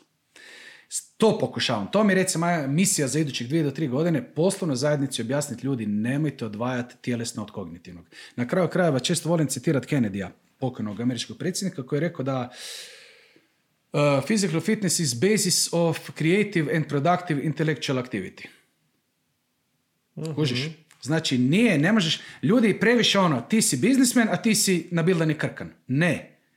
Jedno i drugo treba spojiti. Zato je nastavnica moje knjige i cijeli moj vizualni identitet kao superhumana. E, na nastavnici vidio si, ja mislim, nastavnicu je e, čovjek u odijelu, tako je. E, pola čovjeka vidiš čovjeku u, u odijelu koji drži aktovku ili laptop, torbu, šta god, a druga polovica ono fenomenalno građen čovjek koji drži giru u ruci. To je to. Pokušavam ljudima reći nemojte to razdvajati. Ne možete biti 100% produktivni, produktivni kognitivno i poslovno ako niste fizički na jednoj visokoj razini. I to, ne znam, to ljudi mogu pročitati. Tim Ferris je napisao Tools of Titans on je kroz svoj podcast skupio 300 gostiju, od kojih uzimao njihove tips and tricks za produktivnost. Mislim da nema gosta od njih 300, a tu su Arnold Schwarzenegger, tu su glumci, tu su biznismeni, tu su sportski. Nema ovoga osobe iz te knjige koja nije rekla da im je nevjerojatno bitna tjelesna aktivnost. Da budu produktivni na područjima koja su i matična. I to ja pokušavam ovoj našoj balkanskoj, ispričavam se svima ako to nekog vrijeđa, lokalnoj zajednici objasniti. Za deset godina to neće objašnjavati, jer će doći, vani to ljudi znaju, u Skandinaviji to ljudi znaju, u UK-u to znaju, u Americi to znaju, u Australiji to znaju. U jugoistočnoj Europi još uvijek je ono, eh, eh ajmo mi na janjetinu Ja radim. Ja radim, nemam ja, nemam ja vremena za to. Kad mi kažu nemam ja vremena za to, ono, ok, hvala, čućemo se možda za tri godine kad ti se svijest malo promijeni, ali ok, ne osuđujem ljude. Znači, uvijek ti gledam na to, ako ja tebe nisam te uspio uvjeriti da je moj proizvod za tebe dobar, nije problem u tebi. U meni je. I onda ja moram naći način kako da tebe objasnim što je dobro za tebe. Tako da evo, ja tu, koliko god nekada, prva reakcija mi je kako je tako glup da ne kuži da je to dobro za njegove djelatnika i za njegovu firmu. Jer će više će, ti ljudi će biti produktivniji. Pomoći će mu da zaradi više novaca. On. I oni i on će zaraditi više ako su... I kako on to ne kuži? To, to je prva reakcija. Druga reakcija je, ok, Vica, nije on glup, nego si ti glup ili nedovoljno trenutno e, sposoban naći način kako da mu to objasniš, da on to skuži, mhm. aha, jes, to je to. E, tu je, tu je moj pot. Tu ja moram raditi sad na sebi da to ljudima bolje objasnim. Što je za tebe zdravlje? Što ti smatraš zdravljem? Mm, ok. Ili možeš, možemo početi ovako. E, kako bi ti definirao zdravlje i onda što sve ulazi u to? Ima ona definicija zdravlja da je, kako ono, zdravlje izostanak bolesti. Međutim, to je jako plastično. Za mene je zdravlje, pa čak bih mogao reći da ovo moje uh, Human Performance Optimization da je to zdravlje. Znači, zdravlje po meni kad možeš funkcionirati na razini za koju ti je tijelo i um sposobno, a da ne uništiš te sposobnosti krivim životnim odabirima. Znači, imaš ljude sa 40, ne, pardon, imaš ljude sa 30 koji ne mogu, ako zatreba, pretrčati 100 metara, koji su, evo ja sam došao kod tebe na osmi kat pješice jer ne koristim lift, ono, i ako idem s nekim, idem u lift, ali ako idem sam, pa da je 20 stepenica, to mi gušt, evo, sad je koliko, e, 20 do 1, mi već snijamo 2 sata, ja imam 6,5 tisuća koraka, a bio sam u autu od Ugaresi do Zagreba, znači koristim svaku priliku da pravim te nekakve korake. Zdravlje, izostanak bolesti, zdravlje funkcioniranja na najviše mogućoj razini na kojoj možeš biti i sposobnost, ne sposobnost, nego uh, ja ti uvijek onak gledam, znaš, kronološku starost i biološku. I grozi me kada je neko kronološki mlad, a biološki star. Znači imaš 40 godina, a ponašaš se, razmišljaš i izgledaš kao neko od 60. A fasciniraju me ljudi od 63, 67, koji izgleda dobro, koji će puknut loptu na nekom igralištu, koji vozi bicikl, koji će lupat po vreći možda. Ja kažem, e, to je to, to je zdravlje. Dakle, ne samo izostanak bolesti, nego optimizir, pardon, funkcioniranje na visokoj razini uh, kroz sve životne faze. Evo, ne znam, to... Nije mi niko pitao za zdravlje, što ima definicija zdravlja, ali evo, sad na prvu, to mi je definicija zdravlja. Što ti sve radiš svakoga dana, a da misliš da doprinosi tom zdravlju koji si sad opisao? Pa gle, ja ti uglavnom treniram u prosjeku 5 do 6 puta tjedno. Bude period kad to bude 7-8 treninga, bude kad bude 3. Ali uvijek nastojim barem jednom u dva dana odraditi dobar trening. Po dobar trening mislim sat, sat i 15, uh, gdje će, ne znam, 5 do 10 minuta otpas na zagrijavanje na hlađenje, 10. 10. A sat vremena ili 50 minuta će biti dosta intenzivno. To će biti kombinacija Uglavnom kombinacija e, e, trenažere ne volim, dakle ne volim, volim slobodne utege, volim girje, volim bodyweight vježbe. To jako volim i volim ono što je moj habitus i moja velika ljubav, borilački sportovi. Znači ono, vreća, sparing, to je meni ono vrh. E, drugo što ću uraditi, e, ja ti go, osim kave, čaje, vode gotovo ništa ne pijem. Sokove ne pijem manje više uopće, pivo popijem, popijem neki alkohol ako je prigoda, ali doma recimo mi ne pada na pamet, sad ću ja doći doma i popit ću pivo. Hoću ako kosim, ako sam fizički aktivan, koji ženu ljeti, ali nije mi to navika. Pijem jako puno vode, trudim se jest puno voća i povrća, pogotovo povrća. E, trudim se, trudim se spavat barem 7 sati, to mi baš ne uspjeva ali trudim se. I manje više to je to. Trening mi odmah pomaže da se stresa riješim, dakle automatski radim ono, multitasking. Treningom radim fizički korist, ali i psihološki si rješavam stresa. I na neku ruku to je to. Koji, kad si rekao taj trening, ti služi na rješavanje stresa. Na koje sve ostale načine ti pokušavaš se riješiti stresa? Znači, mi svi u svom životu imamo stresa, imaš stres, recimo, ti si sad isplanirao dolazak ovdje, prije samog dolaska tebi pukne cijev u kući, šta sad? Stvara stres. Na koji način se ti rješavaš nekako kronično akumuliranog stresa u svom životu? Pa mogu ti reći da od kad sam otišao iz korporacije nemam kronično akumulirani stres. I to ću ti reći zašto. Ponovo ponavljam, meni u korporaciji ja tih 14 godina ne bi mijenjao za ništa. Stvarno mi je bilo dobro, jako puno sam naučio, jako puno predivnih ljudi upoznao, kolega, šefova, vlasnika.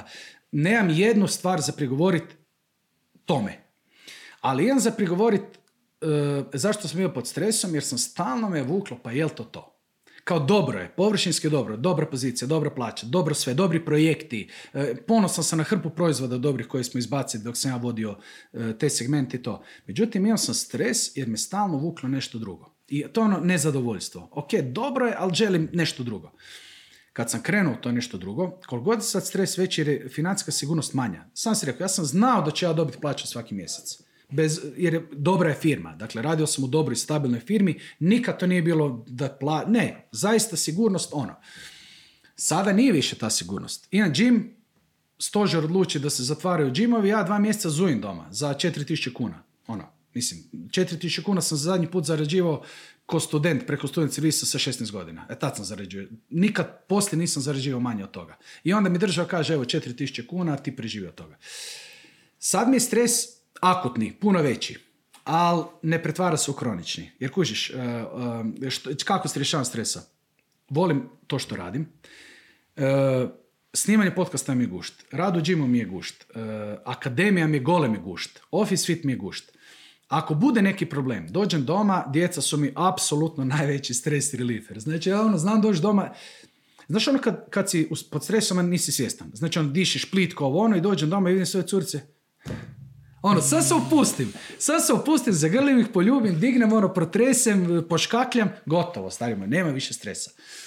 Trening me rješava znači, stresa jako. Znači, za stres je imati djecu. Znači, pa, gle, ja... Uh, blagoslovljen sam što imam obitelj, imam super obiteljske odnose. Uh, suprugu koju volim i cijenim, djecu koju obožavam, znači baš smo, baš nam je obitelj, svima nekakav ono, još dok sam bio u, bivšem životu, znaš, uvijek ono, znam, odlazim i ono, mislim, ovo će proći dobro ta prezentacija, je li ova kampanja dobra, jel, znaš, ono, barataš sa velikim budžetom i onda zaista želiš što bolje iskoristiti budžet.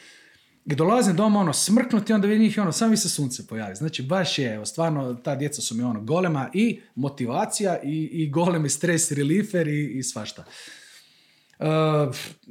Ti imaš psa, meni je do luto neki lutalica, dali smo mu jest, stavili smo na oglas ako ga neko traži da, da znaju da je kod nas, niko se nije javio, sad je kod nas tako da njega šećem svako jutro, već u šesto jutro smo mi u akciji, idemo tam po šumi, tjeramo lisice, na večer kad dođem doma oko deset opet šećemo, tako da to ti je manje više to. Vikend ima nekakav izlet, nekakva planina, more, kupanje, šta god.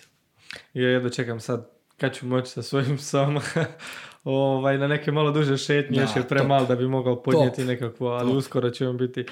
Uh, ti si nedavno na LinkedInu, a pretpostavljam da je onda, tamo sam vidio, ali pretpostavljam da je i na drugim dijelovima tvojih društvenih mreža bilo, uh, raspisao si se o imunosnom sustavu. Hmm. Nećemo sad spominjati koronu i zašto je to dobro, ali neovisno o covidu i, i svemu ostalom, ali može se aplicirati i na to. Daj mi ponovi sve što si tamo otprilike uh, iznio, na koji način podići svoj imunosni sustav na neku novu razinu, kako ga unaprijediti, kako da ono bude što funkcionalnije i što kvalitetnije. Ovako, prvo reći ću ti dva disklemera, odnosno jedan, ali ću ga dva puta reći, ko što sam u tom postu na LinkedInu napisao. Da nisi liječnik. Pod broj jedan, a, nisam liječnik, i pod broj dva, ako neko nije čuo broj jedan, nisam liječnik. Tri, e, e, odmah da idemo na taj LinkedIn, dakle bilo je hrpa lajkova, hrpa ono hvala, to je to, mi to radimo, bla bla, ali je bilo je par ljudi koji su napisali manje više u stilu ono who the fuck are you, zašto, kak ti možeš davati savjete. Ja sam napisao svoju strategiju za moj imunitet i napisao sam ovo možete ili aplicirati na sebi, probati ili odbaciti. Ovo je moje. Znaš ono, moje, ja to radim za sebe, ako vama to da neku ideju, super. Ako ne, ignor ti nisi liječnik, ti ovo, ti ono, daješ opasne savjete, ono. A pazi koji su bili opasni savjeti. Evo sad ponavljam to što su mi neki ljudi napisali da su opasni savjeti.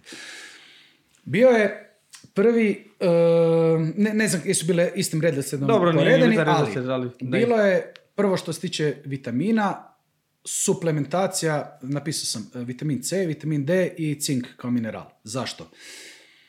Uh, cink, dakle ta, tri, ta dva vitamina i taj mineral su jako bitni za imunitet. Za, to nisam učio na, na uh, medicinskom fakultetu, ali Bogu hvala dragom, danas imamo PubMed, imamo Examine, imamo Lancet, imamo hrpu online mjesta koja skupljaju studije i rezultate tih studija. I Moramo sada... reći, sam, pardon što te sad prekidam, ali sad kad već spomenuo ta sva mjesta. Moramo znati da isti ti liječnici za koje smatramo da zaista imaju znanje koje je potrebno da bi mogli govoriti o tome, svoje znanje upravo pronalaze na takvim mjestima. Znači, to su znanstveno dokazane činjenice koje se mogu provjeriti u svakom doba dana i mogu se provjeriti metode do kojih, e, kojima su došli do tih informacija. Broj ljudi koji su sudjelovali u studiji, e, metodika studije, ko je provodio studiju, u kojim uvjetima, double blind placebo, placebo ovo ono. Dakle, da, sam bih te nadovezao se na tebe, e, dobri liječnici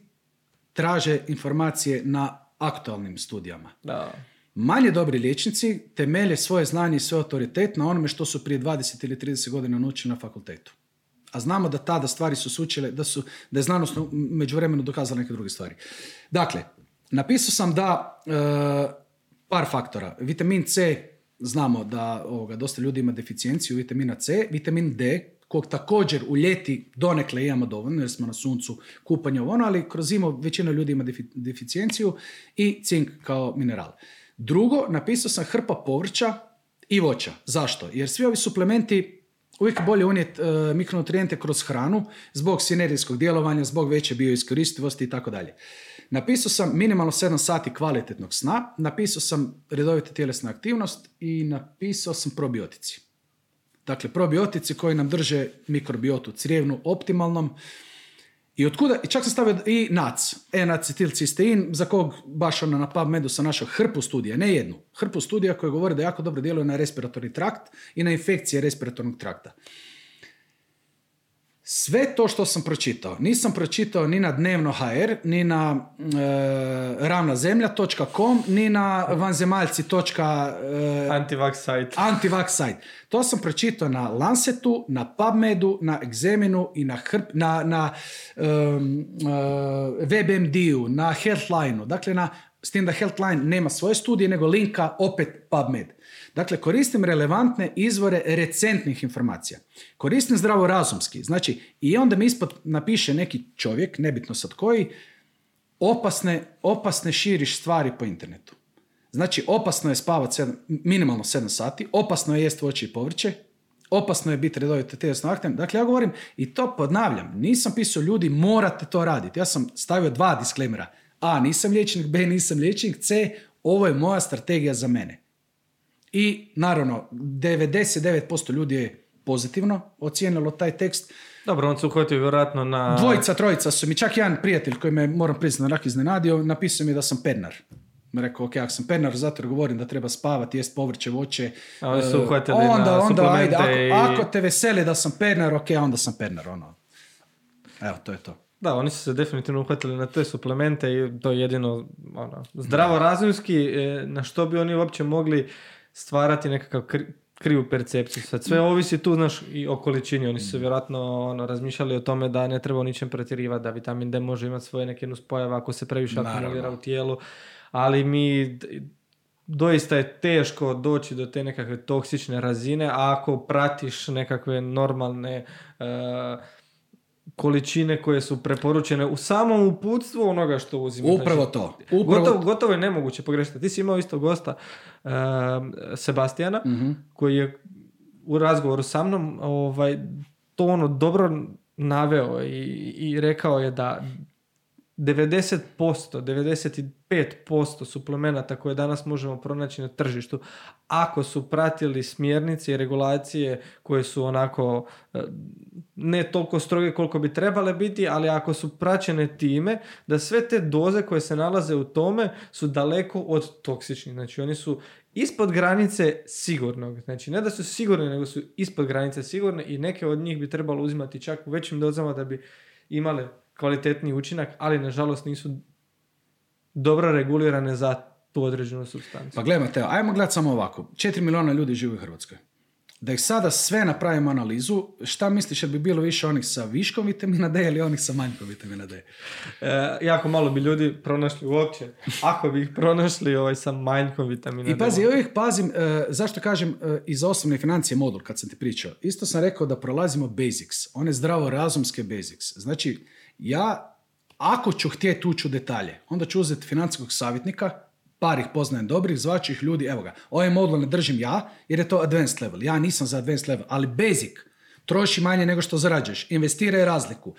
E, možeš investirati na ovaj, ovaj, ovaj način. Kako povećati šanse za veću zaradu? Tako da ulažeš u sebe, da čitaš, da se educiraš. Pa malo o psihologiji, pa malo o osobnom brandingu. To su basic stvari.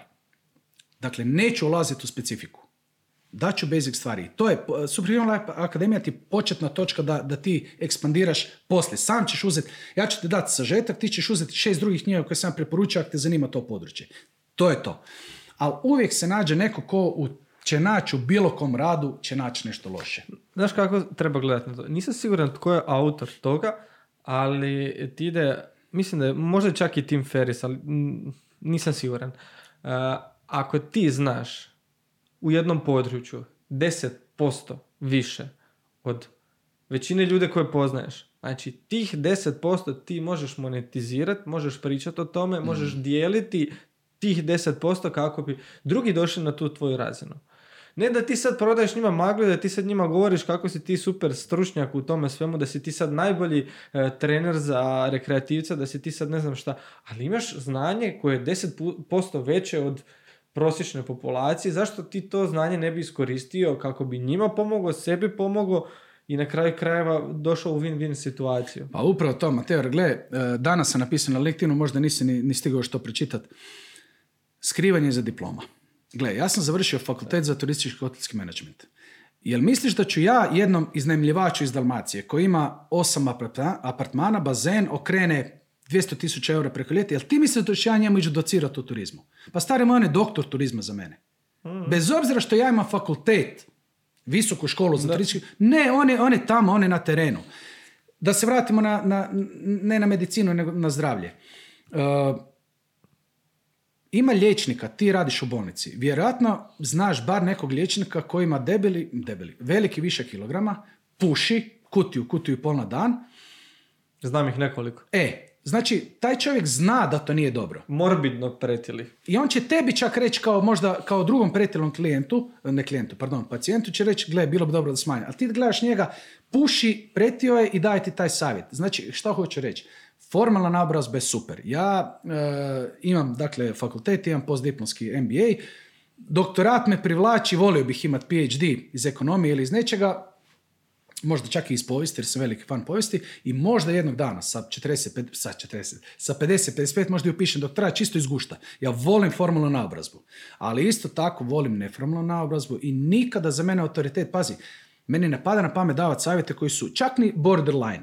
Znači, ako je rubno, rađe ga neću dati. Ali šta je loše, šta, kako itko može loše protumačiti to ako ja napišem ili ti ako napišeš ljudi, budite na svježem zraku, jedite raznovrsno, nosite mikronutrijente iz hrpe svježeg povrća, voća, ono, nemojte izbacivati e, neke namirnice, e, suplementira eventualno vitamin D i vitamin C sad dok je ova malo sezona tih respiratornih bolesti i spavajte malo više. Mislim, ti znaš koliko je san bitan za imunitet i općenito za, za performanse. I neko u tome će naći nešto loše. Ali ok, to je ljudska priroda. Uvijek ima, ono, Joe Rogan je rekao, ako nemaš hejtere, nešto ne radiš dobro. Da.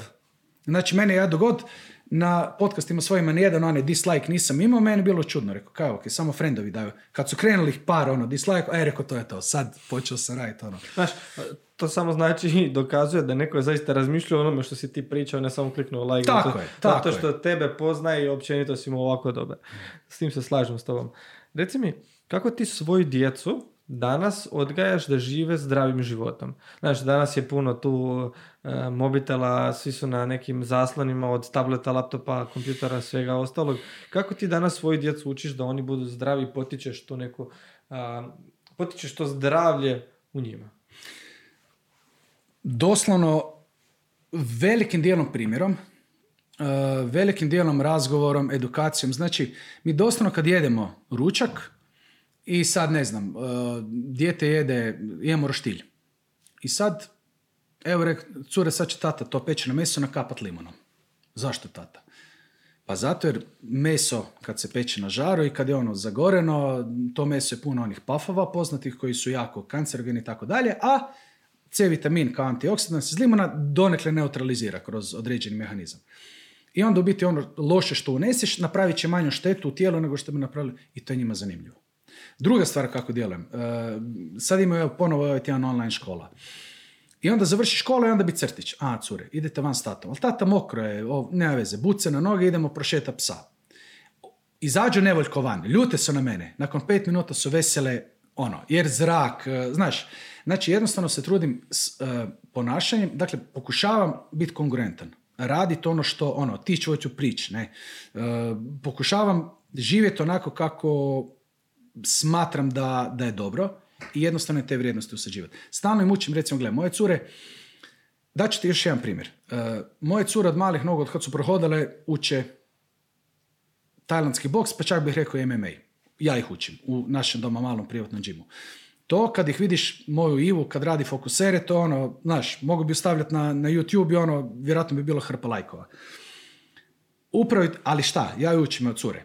Svijet je pun dobrih ljudi ima jako puno dobrih ljudi. U velikoj većini su dobri ljudi, ali postoji veliki broj, u manjini su, ali postoji veliki broj loših ljudi. Koji će možda jednog dana htjeti nauditi vama ili nekim vašim prijateljima. U tom slučaju ćete tek tada ćete upotrijebiti ovo što tata vas uči. Ali ne li Bože nekome da vi sad, ne ono to, ne tata mi ne bi nikad. I stvarno dobre su cure. To, evo, to ti hoću reći. Kroz igru, kroz zabavu, kroz, nemam ono, e sad ćete vi tatu slušat kak će tata pametati. Ne, nego koristite svakodnevne situacije da im piknem nekakvu poruku koja će im ostati unutra. Da, i nije bitno da ti budeš 100% učinkovit u tome da oni jel, svaku tu poruku zapamte, ali nek zapamte velik ali, dio toga, ti si opet napravio Ali kontinuitet. Tako je. Znaš, ako ja njoj pokazujem, ako ja njima govorim, gle, povrće vam je bitno. E, bitno je da ne gledate crtiće na večer do 11, nego da odete u 10 spavat. Znaš, ostaće to. Ostaće. Kako ti gledaš na liderstvo u, u, u, općenito u društvu i tko su za tebe ono pravi lideri? Kog ti smatraš pravim liderom današnjeg društva? Ovako, ja sam ti imao u toj korporaciji stalno išio dugo vremena da su neke stvari nepravedne. Na primjer, misliš da ti trebaš napredovati, ne napreduješ. I onda tražiš u tome nepravdu. Uh, onda misliš da tek kako dođeš na određenu poziciju da ćeš imati autoritet pokrenuti neke promjene. Meni moj šef, kod kog sad idem na kavu, viši šef, sad mi dobar prijatelj, uvijek govorio Ivica, autoritet se ne stječe titulom, nego dijelima. Dijelima, ponašanjem, uh, ono. I to je jako točno. Dakle, za mene su lideri ljudi koji, koji su u stanju, koji kao prvo, ti moraš biti lider sam sebi. Ne možeš ti biti lider drugome ako ti sam sebe ne vodiš u nekom dobrom smjeru. Pod broj jedan moraš biti lider da vodiš sam sebe u dobrom smjeru, pod broj dva da nekog ne silom, ne e, nametnutim autoritetom, nego jednostavno energijom svojom i svojom nekom karizmom i svojim dijelima povučeš da taj neko napravi opet neku dobru stvar za sebe. Ili za kolektiv, ako govorimo o kolektivu. Ko su za tebe onda pravi lideri? Koga, koga bi mogao istaknuti? Ne mora nužno biti lideri u političkom smislu, nego općenito u današnjem društvu i ne moraju to biti u Hrvatskoj, ali koga bi ti istaknuo kao nekog kog smatraš dobrim liderom? A gle, uvijek su tu, ako gledamo povijesno, to su ljudi koji su radili neke, tu je politika u igri, koji su radili neke, znaš ono, ne znam, Nelson Mandela. Znaš ono, čovjek je napravio više za svoju rasu i za svoju zemlju nego svi prije njega i poslije njega. E, ljudi koji će nekoga motivirati, ne znam, e, nije ulizivanje, ali i ti si lider. Zašto? Jer dovodiš druge ljude koji će kroz vaše razgovore nekoga potaknuti, pa čovječ, idem se ja malo trgnuti, idem ja, idem ja snimat podcast, idem ja trenirati sada svaki drugi dan barem. Znači, kogod može nekoga, ne mogu ti sad dati mena, nisam o tome razmišljao, pa gle, ima ih puno. Uh, hrpa tvojih gostiju i mojih gostiju su za mene lideri. Za, ne znam, bio je kod tebe Ognjen Bagatin kapa dolje. Dakle, čovjek diže tu poduzetničku scenu. Kod mene je bila Kristina Ercegović. Isto, žena koja, koja se ubija od truda da žene osnaži, da žene potakne da budu poduzetnici. Ne samo žene, druge ljude. To su nekakvi lideri u poslovnom segmentu. U sportskom segmentu, ne znam, ono, znaš, evo, evo spomenut ću ti mi je bio gost, ove kog sam pričao, Anto Širić, e, vice prvak svijeta u kickboksu, a istovremeno je aktivan u startup zajednici jako uspješan.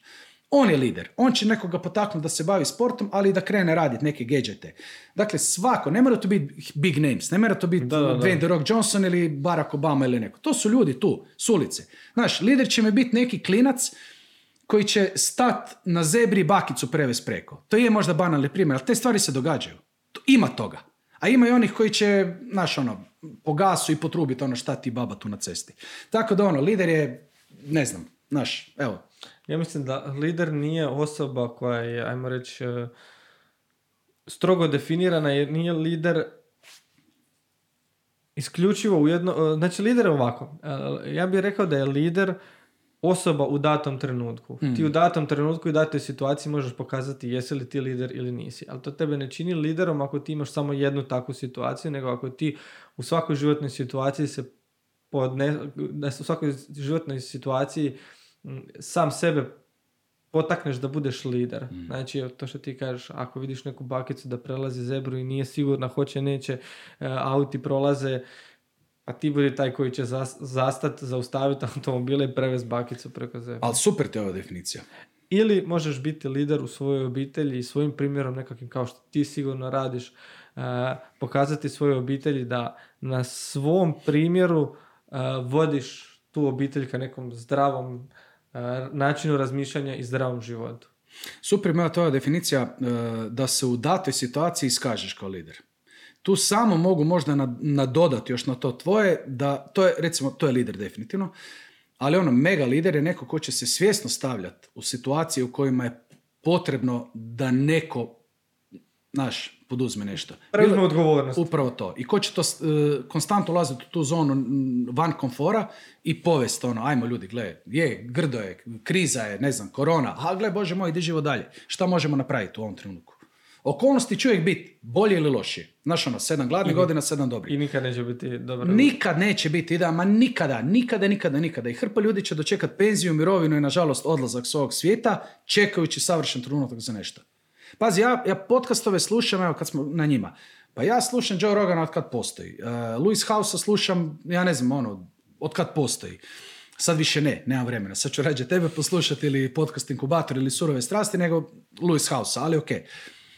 I godinama se rekao, čovječ, nije bilo u Hrvatskoj ni podcast inkubatora, ni, ni surove, ničega. Kad se ja razmišljao, bilo bi tu super pokrenuti. A nisam. Pokrenuo sam ga tek prije devet mjeseci kada je došao lockdown. Zašto nisam? Evo, ti imaš predivan studio, imaš opremu, imaš ono, stvarno je dobro. Ja nemam ništa od toga. Ja snimam iz svog home gyma sa mikrofonom od 100 eura, slušalicama od 100 i Zoomom kog plaćam, ne znam, 800 kuna godišnje. To je sve od opreme što imam. I ono mi je bilo strano, pa ne mogu ja tako seljački snimati, ono, preko Zooma, pa puca linija. Rekao, ok, je li bolje podcast sa super gostom i super porukama sa lošim kvalitetom ili da nema uopće toga? Pa bolje da ima barem to. I krenuo sam. Što ne znači da jednog dana neću biti u studiju. Ali ono, da sam čekao idealne uvjete, da skupim 10.000 eura da uzmem neki prostor, zidove, ono, kamere, high-tech, mikrofone, pa ne bi nikad pokrenuo to. To vrijedi za sve drugo, za sve drugo.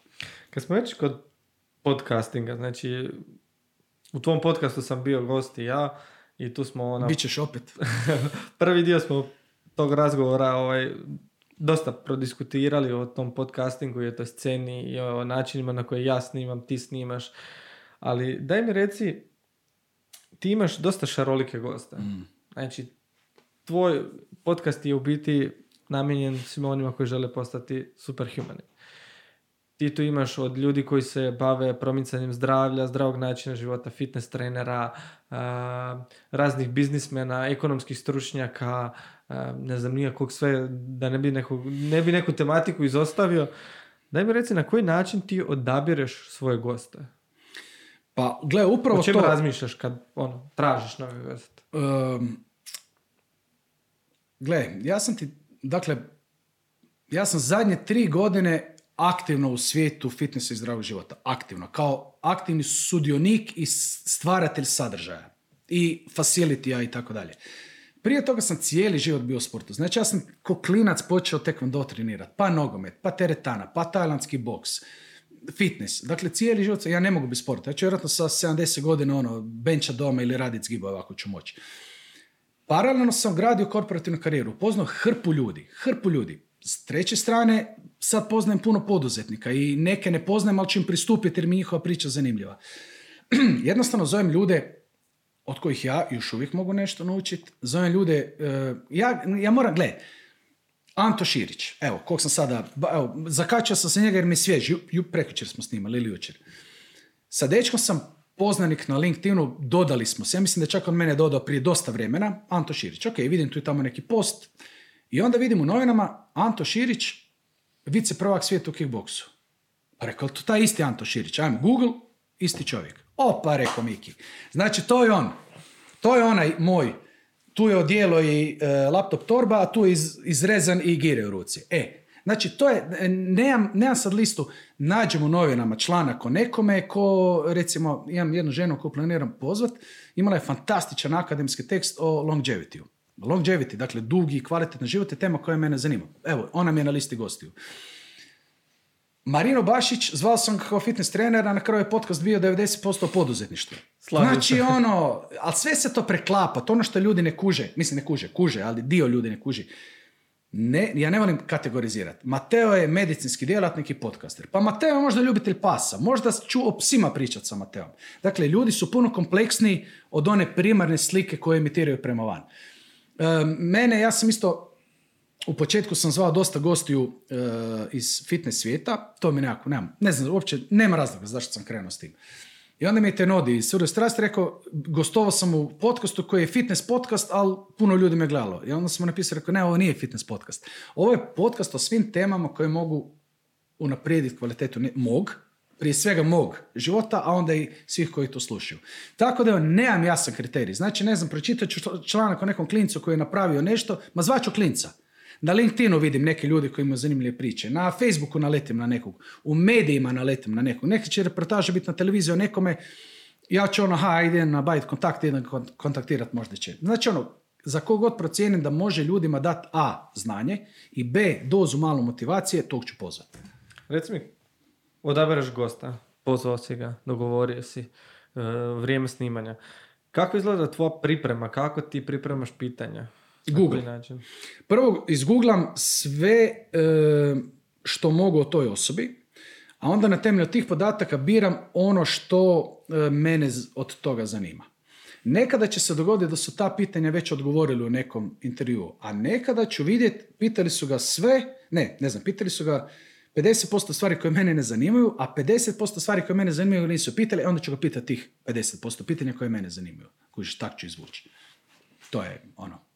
Koliko ti vremena, ajmo ovako, kad bi e, probao spojiti svo vrijeme koje provedeš za jednu epizodu, čisto kako bi ljudi shvatili e, koliko vremena odlazi zaista na e, proizvodnju jedne ovakve epizode razgovora koje evo sad snimamo sat i pol već.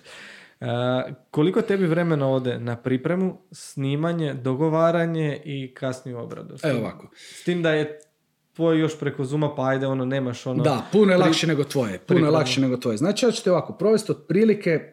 Po jednoj epizodi. Otprilike ću provesti dva sata u istraživanje o gostu. Ne volim uh, pozvati gosta koji će kod mene ispričati istu priču, imati ista pitanja koja ima već na sto drugih adresa. Znači pokušavam naći ono baš nešto specifično. To je dva sata. Uh, dogovorit ćemo snimanje, to će potrajati između dva, dva i pol sata. Uh, sa Filipom Sabolom sam još, ne znam, sat i nešto razgovarao nakon što smo dva sata razgovarali. To je recimo dva, dva i pol sata. Onda ću na editiranje, potro, na editiranje osnovne epizode potrošiti onoliko koliko traje epizoda plus nekih 15 minuta više za ubaciti onaj subscribe ili imam template već sve, ali uvijek treba nešto. Ovo odrešiš pa se sve poremeti, pa rikte, pa provjeri, jel dobro. Onda ide eksportiranje tog videa u MOV formatu kom uploadimo na YouTube, ali to radi računalo, to ne radim ja. Onda ide preslušavanje tog snimljenog, odnosno ek, ek, e, eksportiranog video sadržaja, opet dva sata preslušavanja, da izvučem timestampse i da izvučem neke highlights Ne izlaziš u isto vrijeme ne, dok radiš ovo? Ne, ne, ne, nego, jer, znaš, želim biti siguran da je točno ta sekunda, ne radim to isto vrijeme. I onda ide naravno ono, e, moramo kanvi napraviti thumbnail, moram uh, opis videa, nešto o tom gostu, timestamps i, aj, gle, bumnut ću ovako, 10 sati, za osnovnu epizodu. E sad, ono što ne radim, što ti radiš puno bolje, možda zato ti je tempo malo, uh, rijeđe imaš gosta, ali bolje iskoristiš svakog gosta. Ja imam tempo da svakog, imam jedan tjedan, jedan gost. Ono što ne radim je približno dobro. Ne stavljam karusele na uh, Instagram sa nekim kvotovima, ono. Ne radim uh, ove pojedinačne klipove kad, evo sad zadnji gosta nisam uopće, nisam još ni se napravio. Epizoda je van već tri dana, ali još nisam, napravit ću ih ovaj vikend, ali nisam napravio taj se.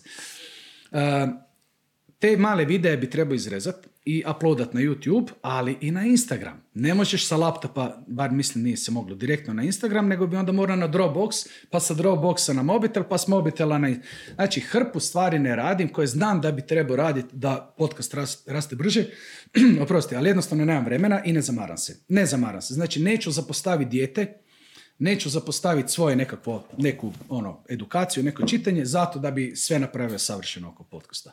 Znaš, ono, ako, ne zamara se toliko, ali da, da radim sve ono što bi trebao raditi, mislim da ispod 15 sati radnih, a to je otprilike dva radna dana, da, da, da bi mi, kad bih htio raditi kako se spada, dva dana bi mi tjedno otpadalo samo na podcast. A tko si to može priuštiti za nešto što je samo hobi, za nešto što ti ne donosi direktno nekakvu zaradu o kojoj ljudi možda misle kada ovaj, uh, kad se spomene, ne znam, tako nešto, znaš, ono, mene ljudi pitaju kao koliko ja zarađujem i kad bi im zaista rekao koliko zarađujem, mislim da bi bilo, onda bi me pitali, dobro, pa jesi ti normalan, zašto toliko vremena provodiš uh, radeći tako nešto što sad, evo, radim. Ne, meni je tu jako dobra priča koja je Siniša Pašić, Sinke Bok, ispričao kako išao podcast inkubator. Oni danas imaju debelo preko 200 tisuća. Vani su od 2017, ako se ne varam, četiri godine u prvoj godinu dana su radili, bili su, došli su do 3000 subscribera. Drugu godinu su završili sa 60, treću sa 180. Znači nije linearna linija, nego je uh, eksponencijalna krivulja. Ja to još volim usporediti sa poljoprivredom. Ja sam iz Doverese, selo. Nije selo, super, jedan mali gradić, znaju ga svi po mrežnici, pola Zagreba dolaze preko ljeta. Uglavnom, I sam ali, se volim, ali, e, normalno, ali se volim zezat, mi smo sa sela, to mi je ono, znaš. Uh, kak ide u poljoprivredi? Posadiš polje. i očekuješ žetvu na godinu ili odnosno par mjeseci kasnije dođe poplava, bum, ništa, ajde ništa, idem posaditi na godinu ponovo. Dođe suša. Treće godine dođe mraz. A četvrte godine su super uvjeti narasteti povrća, voća, žita, čega god. Ovo što ti ja radimo i mnogi poput nas, nebitno li se radi to content marketingu, o blogu, o podcastu. Mi jednostavno radimo ovo u nadi da će jednog dana od toga nešto biti, ali da čak i ne bude. Pa ja sam, ja sam tebe upoznao preko podcasta. Koga još nisam znao, uh, Andreja Grubišića, s kojim sam sad objavio epizodu, cijenim kao makroekonomiste, kao ekonomskog analitičara, brutalno. Dakle, cijenim ga već dugi niz godina. Sad smo se upoznali. I sad znamo se, on, bok Andrej, kužiš. Dakle, da nikada jedne jedine kune, a pardon, e, moram reći jednu stvar, meni podcast ipak donosi određenu korist, jer dio ljudi je upisao moju akademiju, na temelju toga Ivica Bog, slušam tvoje podcastove, super mi je kako razmišljaš, count me in, pošalji mi uplatnicu. Dakle, opet nekakvu materijalnu korist imam posrednu. Dakle, sam sebi nekako stvorim awareness za moje programe. Zadnjih par epizoda sam čak napisao par by Superhuman Life Academy da što više ljudi sazna za to. Ali od samog podcasta, ja ne znam, mislim, ali gle, volimo to. Ja znam da ti to voliš, ja to volim. Volim razgovarati s tim ljudima, volim kad mi ispod napiše neko, e, super epizoda, zapisala sam si hrpu bilješki, gost je odličan, super ste to vodili. Pa meni je to gušt. Nekom je gušt napice, nekom je gušt izmati dženu, ne znam, bubam. Užas, ono, namjerno dajem nekakve odvratne primjere. E, nekome je gušt po društvenim mrežama se svađat, meni je gušt razgovarati sa ljudima i to objaviti da i drugi ljudi to mogu poslušati. E, sad na temelju toga e, što smo sad razgovarali e, i pred sam kraj ovog razgovora ja bih htio pozvati sve ljude koji su pogledali, poslušali do ovog dijela podcasta da se pretplate na ovaj kanal, ostave komentar, kliknu taj like, nekakve podrške i na tvom i na mom podcastu. E, kod mene, na primjer, mogu iskoristiti ne znam, nekakve popuste, tipa nek provjere naše sponzore Lazarus, oni imaju izvrsnu kavu, na taj način daju dodatnu vrijednost jel, e, samom jel, Lazarusu, a oni stvaraju onda povjerenje u mene da ja njima zaista donosim nešto, a to je nešto što vi možete napraviti ako imate potrebu za kvalitetnom kavom. Osim što se možete pretplatiti na YouTube kanal i na Spotify, na sve druge audio platforme. Jednako tako mogu potražiti u opisu podcasta grupu na Facebooku u kojoj imaju priliku postaviti budućim gostima pitanje da bude odgovoreno baš njima ono što njih zanima od samog gosta. Samim time sadržaj postaje još vrijedniji svim tim pojedincima i ovaj rad mogu jednostavno tako podržati i putem Paypala, znači postoje opcija da putem Paypala jednokratno doniraš iznos koji god tebi odgovara, koji možeš odvojiti, a kako bismo mi mogli dalje rast razvijati ili barem pokriti one osnovne troškove koje ovo donosi, tako da evo, Evo, za sve. kamera tu, jel tako? Ja pozivam sve vas, ljudi, e, najmanje, mislim, da, nula subscribe maknite ih sve, maknite lajkove. Nas dvojice ćemo nastaviti ovo raditi. Ja za sebe garantiram, uh, siguran sam da ima Teo. Međutim, subscribe je besplatan. Besplatan. To nije pretplati me, dakle nije, ne, ne plaćaš YouTube. Samo klikni like, odnosno subscribe, tako dajete podršku da ne objašnjavamo se da algoritam ovo ono. Možemo i bez toga, ali gle, drago nam je ono, nećemo lagati, ja sam evo Mateo pozvao va, svoje gledatelje da subscribe na moj, da bi ja prešao tisuću, ono, taj neka psihološka barijera, ljubi, prešli smo u roku 15 minuta tih tisuću. Takve stvari nas vesele. I ako volite, ako, ako vidite barem nekakvu vrijednost ovim našim podcastima, zapratite Mateo podcast, uplatite nešto, evo, ja nemam tu opciju Paypala, mene možete samo subscribe ali ono, ako, ako imate vrijednost, podržite, ako ne, hvala na slušanju. Reci mi sad još za kraj, da li bih htio nešto podijeliti, još nekakvu završnu misao na kraju ovog razgovora? Pa misao možda, u biti bi, ajde bi. Uh, gle, bile su, mi ti ja ovo snijamo 5.11. Svi svete su bile prije, svi sveti su bili prije četiri dana. Što sam stariji, taj dan više nekako doživljavam. Znači, život tako brzo curi. Jučer je bilo ljeto, sutra će biti Božić, iza njega će prek sutra biti iduće ljeto. Ovako leti godina. Ja često volim reći svaka sekunda se računa. I svaka minuta i svaka, sve se računa. To ne znači da moramo biti roboti. Mene često ljudi govore ti si malo ekstreman. Ti ne bi, ti bi ukinuo Netflix. Ma ne bi. Ne bi. Ako te to veseli, ako je tvoj stres relief Netflix umjesto lupanja po vreći ko što ja radim, gledaj. Ali nemoj baš binđat, nemoj gledat dvane, u biti možeš i to, ali onda nemoj kukat, nemam vremena za djecu, za učenje, za nastavak formalnog školovanja, nemam vremena za trening, imaš vremena, ali si ga svjesno odlučio potrošiti na televiziji. I to je dobro ako si svjesno to odlučio. Ako si svjesno, ali onda nemoj reći ne treniram jer nemam vremena, reci ne treniram jer mi je Netflix draži. Pet, evo ti ruka, svaka čast. Znaš, to hoću reći. Život je užasno kratak. E, ja imam 43 godine, živjet ću vjerojatno 104, 5. Od toga ću biti superhuman do 102, treće, onda ću se malo mučiti zadnjih pola godine. To ti je moja vizija. Ali ovoga, život, je puno duže traje nego prije i puno kvalitetniji, imamo medicinu, modernu, imamo svašta, međutim treba koristiti vrijeme. Nemojte čekat, nemojte, ako želiš sad nešto napraviti, ma probaj, probaj. Ne, evo ja, za mene, ako želiš otvoriti džim, nemoj dići kredit od 200.000 eura. Kreni raditi na ulici s nekim. Pa kad ti se skupe klijenti pa ćeš onda nešto. Znači, možeš malo po malo doći do nečega. Ne moraš ono grandiozno krenuti odmah. To je jedna stvar. A druga stvar koju želim tebi, Mateo, reći, nemoj prestati raditi ovo što radiš. Ne samo podcast, nego nemoj prestati sa, eduka- nemoj prestati sa, sa širenjem dobrih stvari. Ja u nijednom tvom podcastu nisam čuo ama baš ništa loše. I od nijednog tvog gosta. Dakle, ljudi govore, i tvoji gosti. Ima si biznismene isto, imaš ljude iz sporta, iz uh, uh, fizioterapeute i tako dalje. Dakle, to su sve ljudi koji mogu unaprijediti kvalitetu našeg života. Nastavi to raditi, znam da je puno posla, znam da je jako puno vremena, puno truda i da se možda ne vidi sada nekakav benefit, ali ako ništa drugo unutra je benefit, ono, oko srca je toplo, tako da, evo, ne, nemoj odustati, samo to ti mogu reći. E, Ivice, hvala ti e, na ovom razgovoru, hvala ti na svim odgovorenim e, pitanjima i hvala ti na rješavanju mnogih dilema koje sam ja osobno imao. Nadam se da ćeš riješiti mnoge dileme u životima ljudi koji E, su poslušali i pogledali ovaj podcast do kraja života. Nastavi jednako tako i ti raditi e, ono što radiš, zaista radiš jednu kvalitetnu priču, zaista e, pokušavaš pomoći ljudima kojima je zaista sada neću reći krajnje vrijeme, ali vrijeme da uzmu svoje zdravlje i odgovornost za svoje postojanje na ovom svijetu čim prije, jer kao što si rekao, vremena nema, danas je 5.11. sutra je Božića, prekstra je već sljedeće ljeto.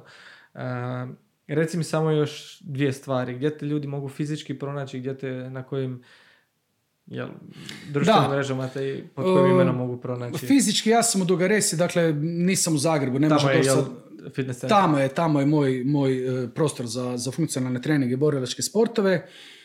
Adresa? Uh, Trg Svetog Jurija 11, ali nebitno. Dakle, Dugarec je mala, svi znaju. Koji trebaju znati, znaju ljudi gdje je to. Puno mi je bitnije da, evo, mogu, na LinkedInu sam Ivica Sraković, Instagram nešto pretjerano ne koristim, ali tamo sam dva akanta, jedan Superhuman Life podcast Ivica Sraković. Čak sam, jedan gost moj, Dario Marčac, Dario Bok, on me nagovorio, nagovorio. On mi je dao hint da otvorim TikTok, pa jesam. I snimao sam nekakav glupi video s kosilicom ja vidio sam. koji sad ima 115-16 tisuća pregleda, znači ono čudo jedno. Ali ono, evo možda za ozbiljnije ljude, za ljude koji stvarno žele e, malo više od toga, dva možda primarna izvora. Superhuman Life stranica na Facebooku, LinkedIn profil Ivica Sraković na LinkedInu i From Squid to Superhuman na Amazonu moja knjiga. Ta tri izvora kad pogledaju i naravno Superhuman Life YouTube kanal e, na kom je podcast, a uskoro će biti neke stvari koje nisu podcast. E, to su nekakve bazni, bazni izvori gdje možete pronaći više o mom sadržaju, tako da evo. I ako mogu pozdraviti samo sve slušatelje, svako dobro vama i vašim obiteljima. Obitelj je meni jako bitna i mislim da to trebamo svi njegovati, držati se više ljudi koji su nam bliski, ono, koji, koje volimo i koji vole nas, a manje malo te neke društvene mreže nekakvi... S tom porukom si definitivno stavio točku na i na ovom razgovoru. Ivice, hvala ti još jednom i čujemo se. Hvala tebi, Mateo, puno i sretno.